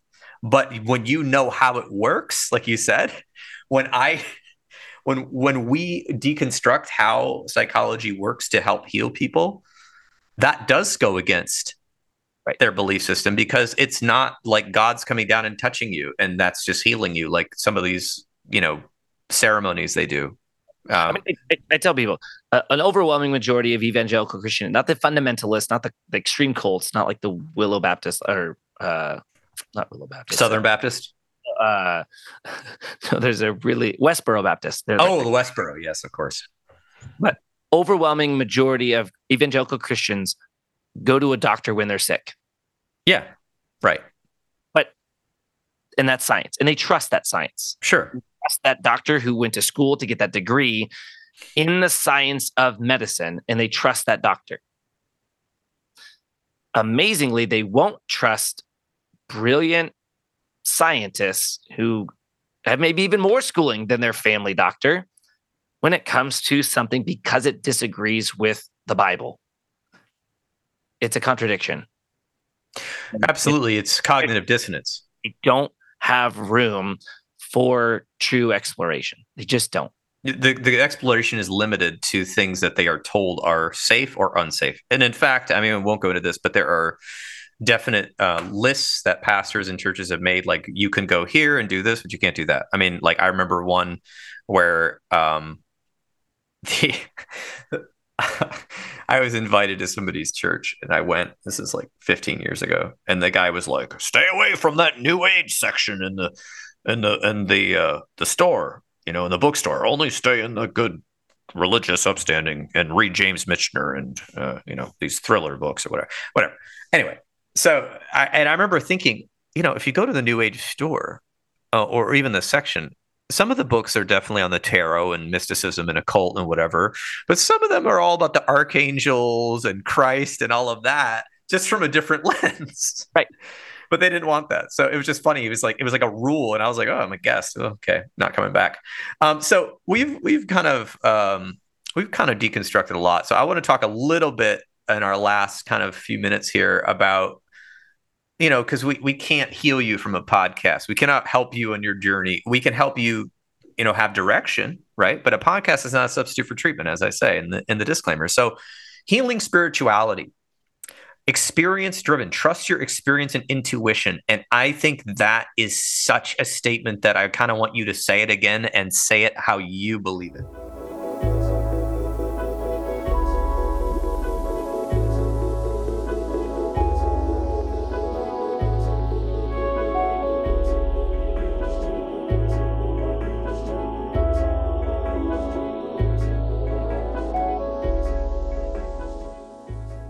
At the end of the day, whatever is going on inside, trust it. I'm not saying that it's always going to be right per se, but what's going your experience gives you so many check engine lights. And you trust that you investigate the check engine light. You trust that and go, oh, that went on. Now, it can mean a lot of different things, right? A check engine light comes on. It could be a blown head gasket. It could be something really small. But it, hey, check that your tire pressure thing goes on. Oh, it could be a flat. It could be a nail. It could be cold weather. But you trust it. And so oftentimes we are robbed of a healthy spirituality because religion tells us don't trust it. And so the biggest thing is what your everyday lived experience, trust what that is telling you. Follow what that is telling you. It can lead you to just more, oh wow, that was just that's really cool that that's what it saw. Or it could show you something revolutionary in your life. It could show all kinds of different things. But you a lot of my work is helping people feel free to do that because they've never been able to do that. Well, they don't have permission. Right. And so you've walked through growing up in the church, going the good boy route. Uh, even had a little dust up with that church that has its own podcast devoted to the fact that it's possibly a personality and family cult and blogs devoted to it. You got out of that, became a pastor, did all this, then you deconstructed your faith completely. So you could you could help people, and I'm glad. I'm going to throw those in the show notes uh, later. But there's a thing that I've heard from a lot of Christians um, who are in the church. It's like this. It's like the destination the destination is the goal right? And and we know from pop psychology from like every single philosopher that it's the journey that is transformative not this mountaintop experience. I mean like for instance, I read a book about Mount Everest, about this guy that climbed Mount Everest. And of course, the book was so cliche, but it, he said it over and over the the the going up the mountain and meeting the Sherpas and meeting the people and going through it that changed me more than my two minutes at the top of Mount Everest. Right? That changed me. Yes, those two minutes were amazing, but it was actually almost a letdown. I couldn't get the picture right. I was cold. I was miserable. I wanted to get the hell out of there. And so I, I hear these Christians that are like, we're tr- we're all about truth. It's all about the truth, Ryan. We have the truth, you know, and, and, and we'll do anything for that truth. And and people outside of the truth are lost and so how do we how do we deal with healthy spirituality that doesn't even have practices that are that healthy that are are seeking this sort of destination western consumerist truth how do we deal with that yeah i think there needs to be a discovery of beauty as the priority not truth. Mm. And and a, a, lot of my doctoral work i have this whole section on beauty and it was one of the hardest for me to to research and write on because i had been so gripped with this truth. Truth is the ultimate ultimate pursuit of truth and you're going to find this truth and once you have it then you're this incredible thing and guru whatever.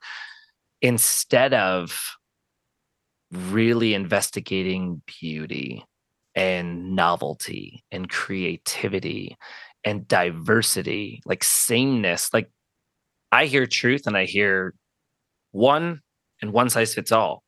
That's not beauty. That's boring. The world is so diverse. There's not one, there is not every human being is a snowflake. Truly. We are all distinct and, and different. We all come from different times and cultures and all of that. So I wonder what would happen if we discovered beauty and we pursued beauty over truth. And to be able to hold those things in tension and not, we're not throwing truth away. We're not saying there is no such thing as truth, but we're saying, hey, what would it look like to pursue beauty? And that is to me the journey. If all you're focused on is that mountaintop, you miss the beauty of everything that you worked in to get to that point. And then the crazy part is, is there is always another mountaintop and then actually you look back and you go, I just, I can look back and there's 27 mountaintops and that's beautiful. what beauty does that bring when you reach the 27 different mountaintops? And how many truths will you discover along the way through your experience, through trusting your experience, and through pursuing beauty and creativity and these sort of things? If you look, I've read a lot of philosophers' books, and a lot of the truths are like a giant, you know, Venn diagram with like, except there's like 50 circles. They all are are saying similar things that you notice as a human that ring true. Um, simple things such as, you know, the truth will set you free, but the truth is also painful, and the truth can actually make you uncomfortable, and the truth can actually blow up a relationship. But what I mean by that with truth is it's like, what is the truth of your story? What is the truth of this moment? What actually happened between you and your lover? What actually occurred between your parents and you when you don't put a lens on it? What actually happened at that church? What was really going on? And what did you try to tell yourself wasn't true so that you could survive? Right? That's adaptation. Humans are the great adapters. And the humans that beat the humanoids, Homo sapiens, that we believe beat out the Neanderthals. Of course, this could be apocryphal as well, but this is what some of the people think because we weren't there is that the Homo sapiens could rally around a narrative. And that is how they were able to make larger tribes than Neanderthals, who we believe only traveled in tribes of somehow between 15 and 20 people, which meant that they were quite inbred, which is not good. Uh, but essentially the homo sapiens were able to make larger and larger communities all around a narrative and that is human evolution at the beginning. That narrative whatever you want to call it spirituality maybe it's all a chant we do maybe we all eat the rabbit on new year's i don't know. They didn't even know what years were. Like if you look at how humans evolved and read some books about that and i have some podcasts uh, previously that i've done with people that have have have researched and deconstructed anthropology which you know that's we don't like anthropology in the evangelical Christian community. Um, I don't like that. But it, it, shows you how complex, on one hand, but how simple some human micro truths can be.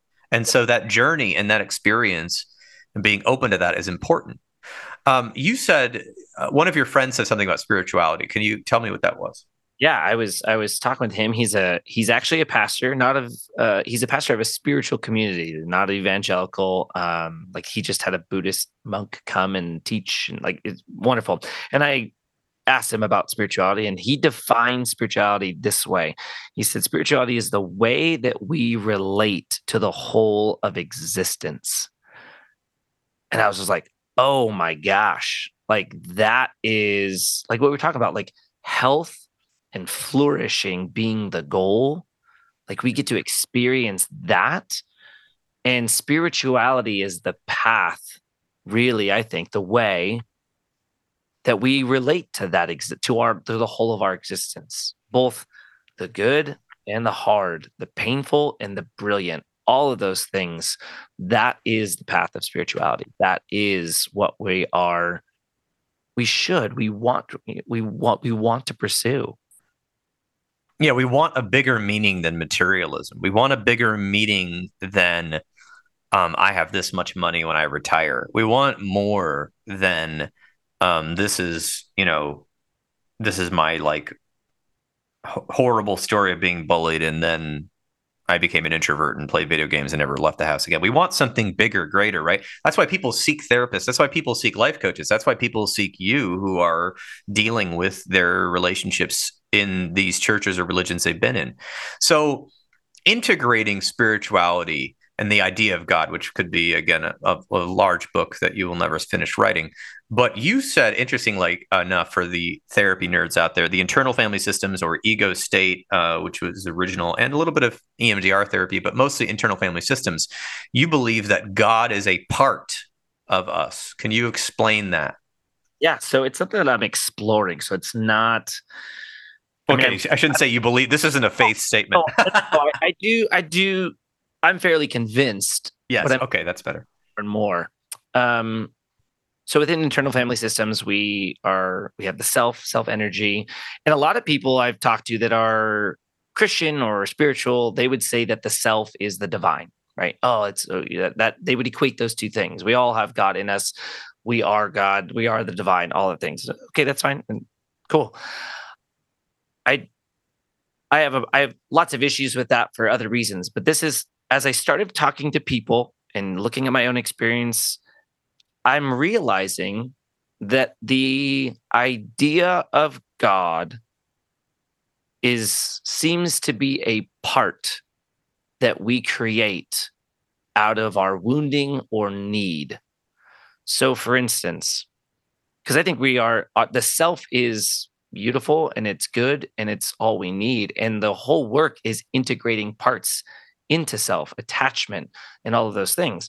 Um, and so we have deep wounds, and then that protector part comes up and they they take care of that wounded part, but oftentimes they don't do it in healthy ways and so that comes out and the whole goal is not to get rid of those protective parts and to get rid of those wounded parts it's integrating those parts into the self and into self energy and as i've looked and studied in various all kinds of different religions religious systems all of those things it seems like the divine god is a protective part.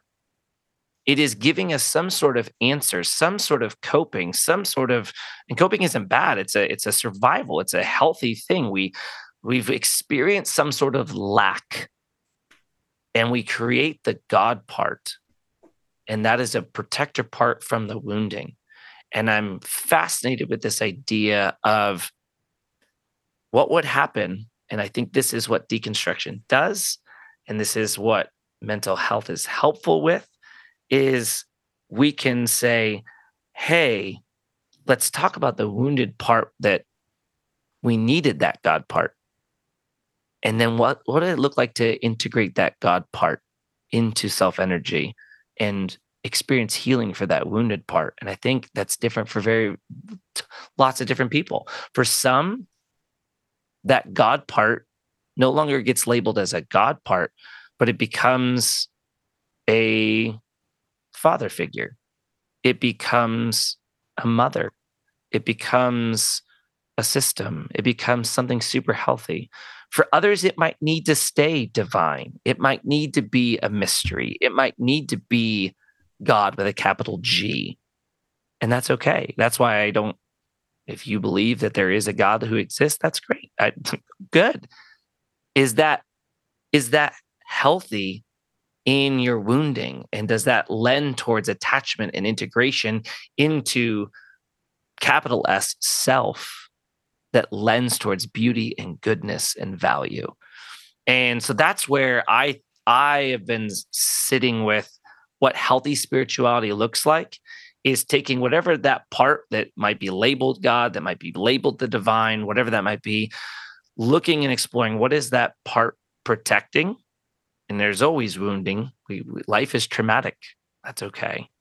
It's it's not about removing trauma. It's about integrating that into our everyday life and allowing that to contribute to the health of our existence. And that to me is the work of that is how deconstruction can be healthy in our mental health. That's how it can be beneficial. That's the whole assessing and valuing what was, what is, and accomplishing that through curiosity and compassion, right? We show curiosity and compassion to those wounded parts, those protected parts. Absolutely. And this would be maybe part two, we'll talk about maybe next year. But uh, one of the ideas is, you know, if if I grew up in a patriarchal religion, which I did, at least to some extent, you definitely did for like a large part of your life it might be, you know, like you said, like that God part may be like a father showing up, right? Like just like Zeus, the old man in the sky, right? But but if I grew up in some sort of other non-dominant religion, that part might be a tree or a rock or a little elf that lives under a rock, like in Iceland, or like a um, a, a, strong woman, you know, um, who's a leader, a matriarch, or it could be a medicine man, right? Or it could be an animal, right? Th- this sort of, it, but it also could be this the Earth itself, the solar system, the galaxy. It could be something bigger, greater than us, or a totem, meaning like something that rec- represents something to us. Because as a human, fundamentally, we are small, we are vulnerable, we are easily hurt. Our diseases are rampant. We could die tomorrow driving a car. We could die by choking on a chicken wing. Okay.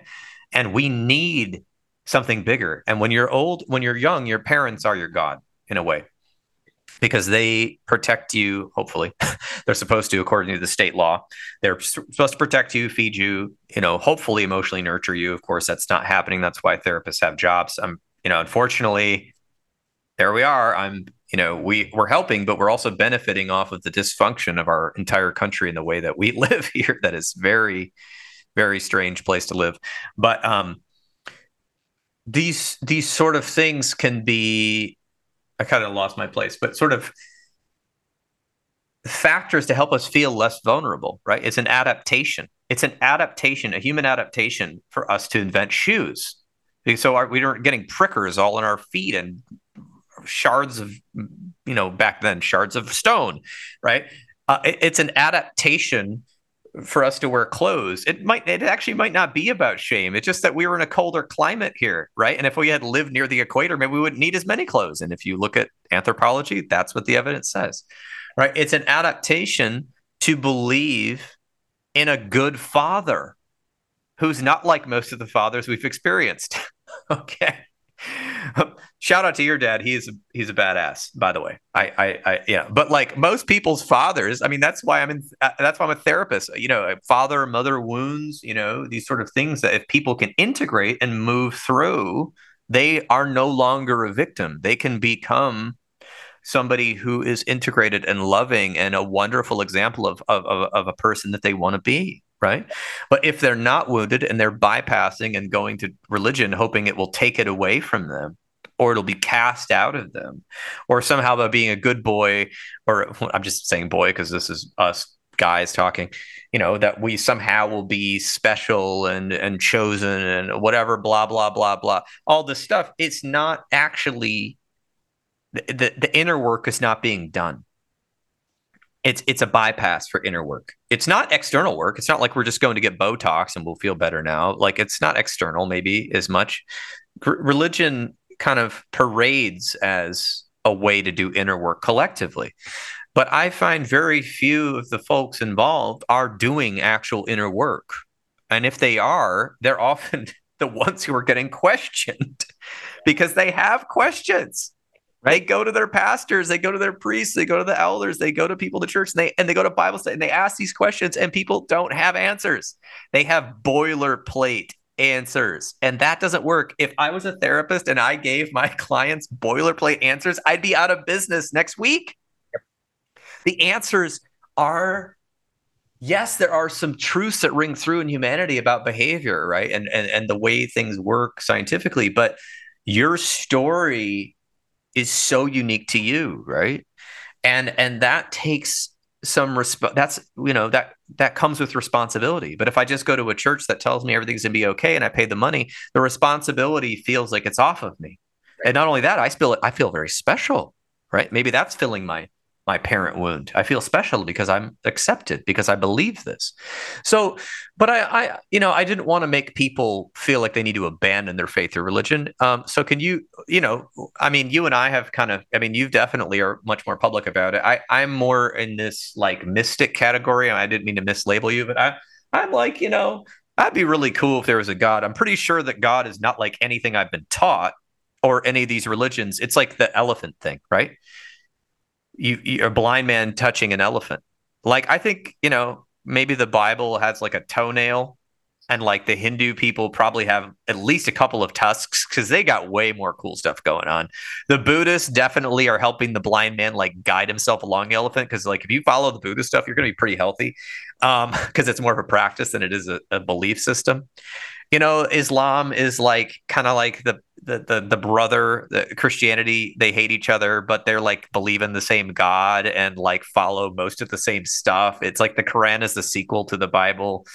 Um you know it it it, it can be if i believe in a god it's definitely something greater than any of this And that would unve- un- unveil the mysteries of the universe. But i don't believe in a traditional sky god and I don't think Christianity is even close to correct. I think that they have a couple of good things like you know volunteer and feed the poor here and there once when we get our new building first and get our cool coffee shop in the building and get all the kids to go to a cool evangelical trip to these poor people out there with the white saviors anyway don't like that stuff but like you know, I, I don't want to like shit on it. If that's your thing and that's your culture, go for it, right? I mean, but but don't harm people. I guess that's where I stop. Is when religion becomes violent, and I think it's gearing up for another round of violence here in the U.S.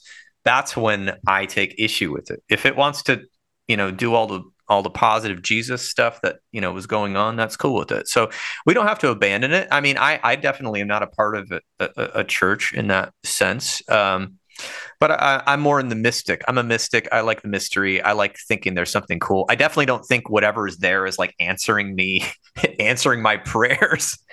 Yep. I don't think that. You know, I'm not. I'm not superstitious. You know, I like. I'm reading I, Thomas yeah. Hübl's Modern Mystic right now. Thomas who? Hübl. Hübl. It's a U. Okay. Like he's, it's called Modern Mystic, and it's it's beautiful. It's amazing. He does work with Gabor Mate and all the like. It's oh it's, yeah yeah, it's like um I think that that ultimately it's pursue health and healing, doing the inner work that always comes out within our lived experience. And if your faith, your religion, the idea of divine is contributing against that, or contributing to harm, it's restricting health and healing, then be free to deconstruct that. Be free to critically think through why. What's going on here? It, am I just doing that because it's comfortable, because it gives me power? Like it's all tied together. It doesn't have to be, like you said, like we've said, throwing it out. Oh, it's harming people. Throw it all out no like like my neighbor made a really good point. The he comes from the lutheran tradition. He was a pastor within the lutheran church and he was like hey like the red cross was started from a specific denomination of christianity and look at the good that the red cross has done. Like that's amazing. No we don't throw that out. Like no that like that's offered health and healing for the world. That's amazing. So we can deconstruct and uh, identify areas of unhealth and harm and violence. And but it has to be done with the goal not being ultimate truth, with the goal not being in or out, the goal not being doctrines, but with the goal of being health and healing. And on that journey, I think we'll find that there's some really amazing things. I agree completely. So for us, at least I can say for me, religious deconstruction was good for my mental health. What about you, Ryan? Oh, absolutely. Absolutely. I, I feel much better after it. And and I, uh, but for the listeners out there, I think you got to do your own work, not only your own inner work. You can't just listen to podcasts. I mean, podcasts are good for, you know, gathering bits of information. It kind of, it's kind of like, I feel like podcasts are sometimes like the sample tables at Costco. Like you're just getting a sample, right? If you really want to learn how to make that pasta, you got to go try it yourself, right? And, and you got to see if that's what you want to eat. Um, and, and bad, keep going, try yeah. something. I mean, okay. we, we made many references to books and things throughout this. Um, and if you want to do work with Ryan, you know, you can do that. I am I am not taking on clients to do religious religious deconstruction work. I'm just going to say that there are people at Health for Life Counseling at Grand Rapids who have done a lot of spiritual work and have been through spiritual abuse, and they are experts at that. So you can go to uh, the website healthforlifegr.com if you're in Michigan online or in person, and there are there's a thing called um, I think it's called uh, counseling for spirituality, and if you look at that um, not only will they help you with decon- eh, you know they can help you with deconstruction. If you're in the faith and you're just trying to become healthier they're going to help you with that too. They're not there's no agenda with therapy. And ryan's the same thing. I mean if you want to stay in the faith and that's your thing good. But integration is like how do we integrate our lives and our family and our and our situation our cultural context moment with what what we're looking for the spiritual part the health. I, I don't know I, i've now botched that but but you know what i mean. Basically we're trying to find we're trying to find health and health isn't a permanent state. Health is something that we have to continually work at. But we can have periods of time where you know you get to a place and you're like oh sweet i got there i'm health i feel healthy again right? And if you're in a church or a religious situation or a cult or whatever um, i think you know the message to you is that there are people out there that are um, you know doing this work. They're doing their own inner work psychologically. They're they're deconstructing their faith. They're deconstructing their cult. They're getting out. They just might not have a lot of money and power and clout so you might have to take a little bit of extra time to see them and that thank goodness is one of the good parts of the internet. You can find them out there. Um, any last comments ryan no, I would just I would just leave it with this. Health looks different for every single person. I equate it to the to physical health, right? A person who is overweight, like a 500 pound person who's trying to become healthy in their nutrition and their weight, looks very different than a person who is lean but just wants to build muscle and become healthy that way, right? So for um, the person who's really overweight, it might just be one simple step of I'm not going to drink soda anymore. Okay the person who is lean and just wants to build muscle, it might be, hey, I need to increase my protein intake just a little bit more. Like if you apply one that person to the other and and the soda to the like, it won't work. It doesn't achieve the goal of health for that person. So wherever you're at, whether you're within a religion, you're trying to leave, you're already out, but you're trying to be find something. Health looks different for different people. And if the goal is health, that's actually a beautiful thing. It's going to look different. So you don't have to think that one size fits all. I have to do this. I have to do this. It's what does health look like for you? That's what the role of the therapist does. That's what I do within life coaching of where do you want to go? Where do you see yours? How do you want to show up in life? And then we get to accomplish that goal and go after that. And that's the beauty of it. There's no shame. Hey, I'm an evangelical Christian and I want to stay in it, but I want to become healthy. Okay, Great. Let's talk about what that could look like. Awesome. Right? You don't have to leave evangelical Christianity. Yeah, we just talked about a lot of the horrible things within it. Guess what? I have some people, I, I talk with pastors who are in the evangelical church, and they come to me and they ask me, Hey, Ryan, how do I do this better? How do I become more healthy in this way? And I help them. I don't bash them like, well, dude, you got to get out of that whole religion. No, that's not what they yeah, that's not what they asked. Their health to contribute to the well-being of the world is specific to them and i want to come alongside them with that and that's that's the beauty of it. Exactly and that's what cultural competence is is that in life coaching and therapy your therapist should never be trying to lead you out of your culture. If you decide to leave your culture like ryan and i did um, that's fine we'll help you with that. But if you, I, have I've worked with many clients who are deeply ingrained in the church, and I would never, ever say anything negative about the church because that's my personal opinion. I want to help them find health in that church. And, you know, maybe they might be an influence to make the church healthier. And boy, could it use it. So I'm all about that. So that is basically concludes our talk for today. I really appreciate you coming on here, Dr. Ryan Lambros. Your your information will be in the notes. And I, I love that this feels like a, a culmination of an arc that started at least 10 years ago when I first met you and your wife when you were like 21 or something like that. Um, for having me, man. What a it's it's a cool full circle moment. It's really cool. Yes, I, I have enjoyed it, and we'll be we'll be talking on and offline, and maybe I you know we'll see maybe a round two where we dive deeper. Always here, always ready.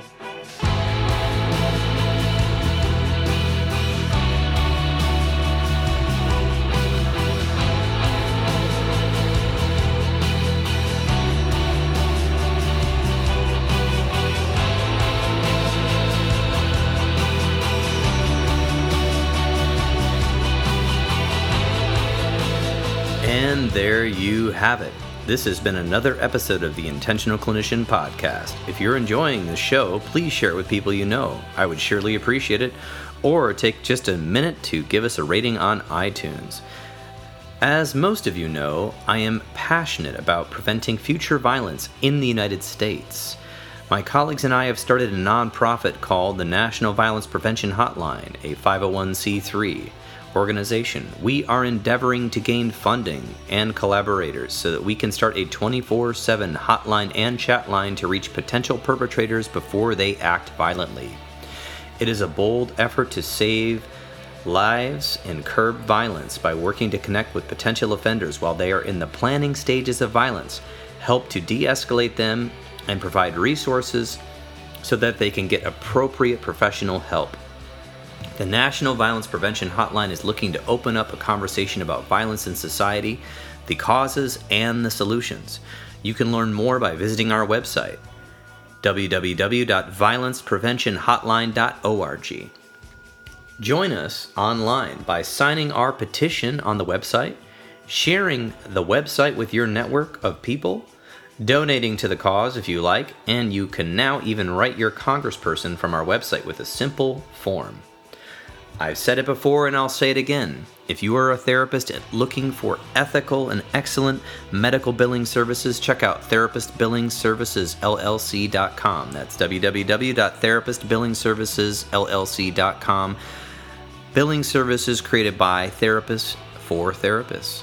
If you're looking for an EMDR International Association consultant, I am a consultant and I can provide you the 20 hours you need to become EMDRIA certified. I have groups online and in person, and I do individual consultation. Just send me a message at the website and I'll get back to you. If you want to get trained in EMDR therapy, check out the great training opportunities with EMDR Training Solutions. I've worked with them before and they are phenomenal, so register today. If you are in need of counseling, do not hesitate to make an appointment at a local counseling center in your area. You can also make an appointment with the excellent clinicians in the Grand Rapids, Michigan area at Health for Life Counseling and the Trauma Informed Counseling Center of Grand Rapids by visiting www.healthforlifegr.com. The recording you just listened to consists of the personal opinions of Paul Krauss and his guest, and while these are based on the literature they have read and the experience in their fields, this should not be viewed as a definitive opinion on any subject. Listening to this podcast is not a substitute for treatment. If you're in a crisis, please dial 911 or the National Suicide Prevention Lifeline at 988. You can also text 741 741 and a live trained crisis counselor will respond.